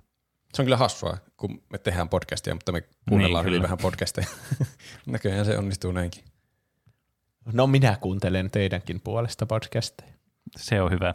Kyllä mäkin kuuntelen niitä muutamaa aika säännöllisesti, mutta mullakin on vähän sama, että ei ole oikein, kun ei ole esimerkiksi työmatkaa tällä hetkellä, Mm. mm. niin ei ole semmoista paikkaa, missä tulisi niinkö semmoista tylsää hetkeä, missä pitäisi kuunnella jotakin. Niin. Sitten muita aiheetuksia, just Serasse toivoo muun muassa Skyrimia. Se on varmaan väistämätöntä joskus Mm. puhua Skyrimistä, kun mäkin pääsin sen aika vasta nyt läpi. Mm. Ja sitten kysymysmerkki L laitto. Nyt rippileirillä olevana olisi hauska teidän rippileirikokemukset kuulla. Mitä mieltä tuosta tuollaisesta, että se on vaan, ei mitenkään popkulttuuriin liittyvä asia, on rippileirikokemukset. Kyllä, en tiedä, muistanko mä edes enää hirveästi Niin. mun rippileiristä. Siis mäkin mietin, että aihe-ideana sillä lailla, että eikä sillä väliä liittyykö se mihinkään se aihe itse asiassa, puhua mistä tahansa tämä aihe, mutta muistaako rippileiristä mitään? Kai sitä Niin. jotain. Niin, ja tapahtuuko siellä kokonaisen aiheen verran kerrottavia asioita. Kaikki tekee siellä samat asiat, eli opettelee mm. ulkoa ne ihme rukoukset ja tunnustukset sun muut. Niin. Ja näkee samat sketsit. Ne olisi ihan hauska se, tietenkin. se ottaa harkintaa? Niin. Mutta hei, meillähän on Patreon nykyään. Mm. Se on osoitteessa patreon.com kautta tuplahyppy, jossa meitä voi tukea eurosta ylöspäin. Kyllä. Kyllä. Ja meillä on tapana lukea ne tuottajat, jotka on siellä, tuota, eli 10 euron tier tai siitä ylöspäin. Näin on. Kyllä. Ja niitähän täältä on löytynyt. Kiitoksia kaikille teille, jotka ovet, olette meidän Patreonin äh, iloisia kannattajia. Ja tässä kaikki todellakin 10 euroa, eli tuottajastatuksen tai sen yläpuolella olevan valastatuksen omaavat henkilöt. Äh, luetaan ne randomisjärjestyksessä. Whisky, Sumuli, Styrre, Piipari, Peruna Kiisseli, Nude22, Jafar, Jack Mehov, Sandels ja Nipa Noiman. Kiitos teille erittäin paljon ja kiitos kaikille muillekin erittäin paljon, mutta tässä nyt vain nämä luettiin. Kyllä. Ki- Kiitos paljon. Joo. Siellä siis Mä kyllä tykkään aina, kun laitetaan niitä testinauhoituksia, niitä on hauska itsekin kuunnella. Niin ja jo. tietenkin niitä vanhoja mainoksia tulee mm. aina kuunneltua uudestaan ja uudestaan. Niin kyllä. Mäkin tänään kuuntelin sen hi- historian ensimmäisen testinauhoituksen, ensimmäisen jakson testinauhoituksen. Mä en ollut sitä kuunnellut ennen ikinä elämässäni. Niin Mäkin kyllä, täällä on uutta tuplahyppysisältöä. niin. Ja sitten nyt varmaan voitte kuunnella, että mitä tapahtui, kun mä söin nuudeleita tuossa edellisessä testinauhoituksessa ja mitä kaikkea siinä puhuttiinkaan. Valmistelin tätä jaksoa varten. Kyllä. Niin kyllä. Muistaakseni meillä oli hauskaa. Kaipa. Hmm. Ilmainen tapa hyödy- hyödyttää meitä, tai siis auttaa meitä antamalla viien tähän arvosteluja Spotifyssa ja iTunesissa. iTunesissa voi myös kirjoittaa jotain, jos kirjoitatte, niin luetaan täällä sitten. Ja me Paprika Mix-suositus oli ainakin tällä kertaa Game Maker's Toolkit. Saako, saako mm. sille vielä tunnarin, että se on virallinen? Kyllä saa. Sitten sehän niinku on semmoinen kruunu, tuota, joka, no niin, täältä. Game Makers Toolkit on kolmen paprikamiksin suosituksen veroinen. Ai siinä oli tämmöinen custom puheenosuus. Kyllä, että se saa niin, toni kolme suositusta, niin sitten saa tämmöisen custom, Okei. Okay. customisoidun niin paprikamix-suositus fanfaarin. No niin. Tai jingle ehkä pikemminkin. Jos teillä ei ole muuta suositeltavaa tähän jaksoon, niin, Niin. sitten ka- niin. Niin. No siis, no siis te, niin kuin, kyllä, vaikka kuinka mä rakastaisin Elden Ringiä, niin kyllä se pitää ensin pelata ennen kuin sitä voi suositella, joten ei niin, vielä niin, totta. Kyllä se munkin mielestä on tähän mennessä ollut Paprika arvoinen. Saa nähdä, Niin, kyllä. loppuuko se ikinä, kun musta tuntuu, että se on aika pitkä myös. Niin, mm. mutta mun mielestä on tärkeää noudattaa tämmöistä suoraselkäisyyttä paprikamiksi. Se pitää olla täysin kulutettu, tai ainakin niin kuin, silleen pääosin kulutettu se, että sitä voi suosittaa. Mm. Niin, ettei tee sitä samaa virhettä kuin mä annoin WandaVisionille joskus kaksi, vi- ennen kuin kaksi viimeistä jaksoa oli ulkona. Niin. Ja sitten ne oli just ne huonoimmat jaksot, mutta Mm. Mm. Oli se silti ehkä paprikamiksi arvoinen. ne oli se kyllä sen kyllä. silti. Mutta kiitos kaikille, jotka kuuntelitte, kiitos kaikille, Kiitos, jotka laitatte viestiä ja kiitos erityisesti Kiitos, kaikille kiitos, kiitos. meidän Patreon-tukijoille. Kiitos, kiitos. Ja myös niille, jotka vierailee osoitteessa tuplahyppy.fi kautta kauppa, Kiitos, kiitos. josta löytyy meidän mertsit ja teepaidat ja mukit ja tarrat ja kaikki mahdollisesti tuplahyppyaiheiset tuotteet. Sieltä kyllä löytyy. Kiitos, kiitos. Mutta palataanko sitten aiheeseen ensi viikolla? Näin tehdään. Kyllä. Nähdään ensi viikolla. Silloin nähdään. Ei, ensi Heipä viikkoon hei. siis. Heippa. Hei hei.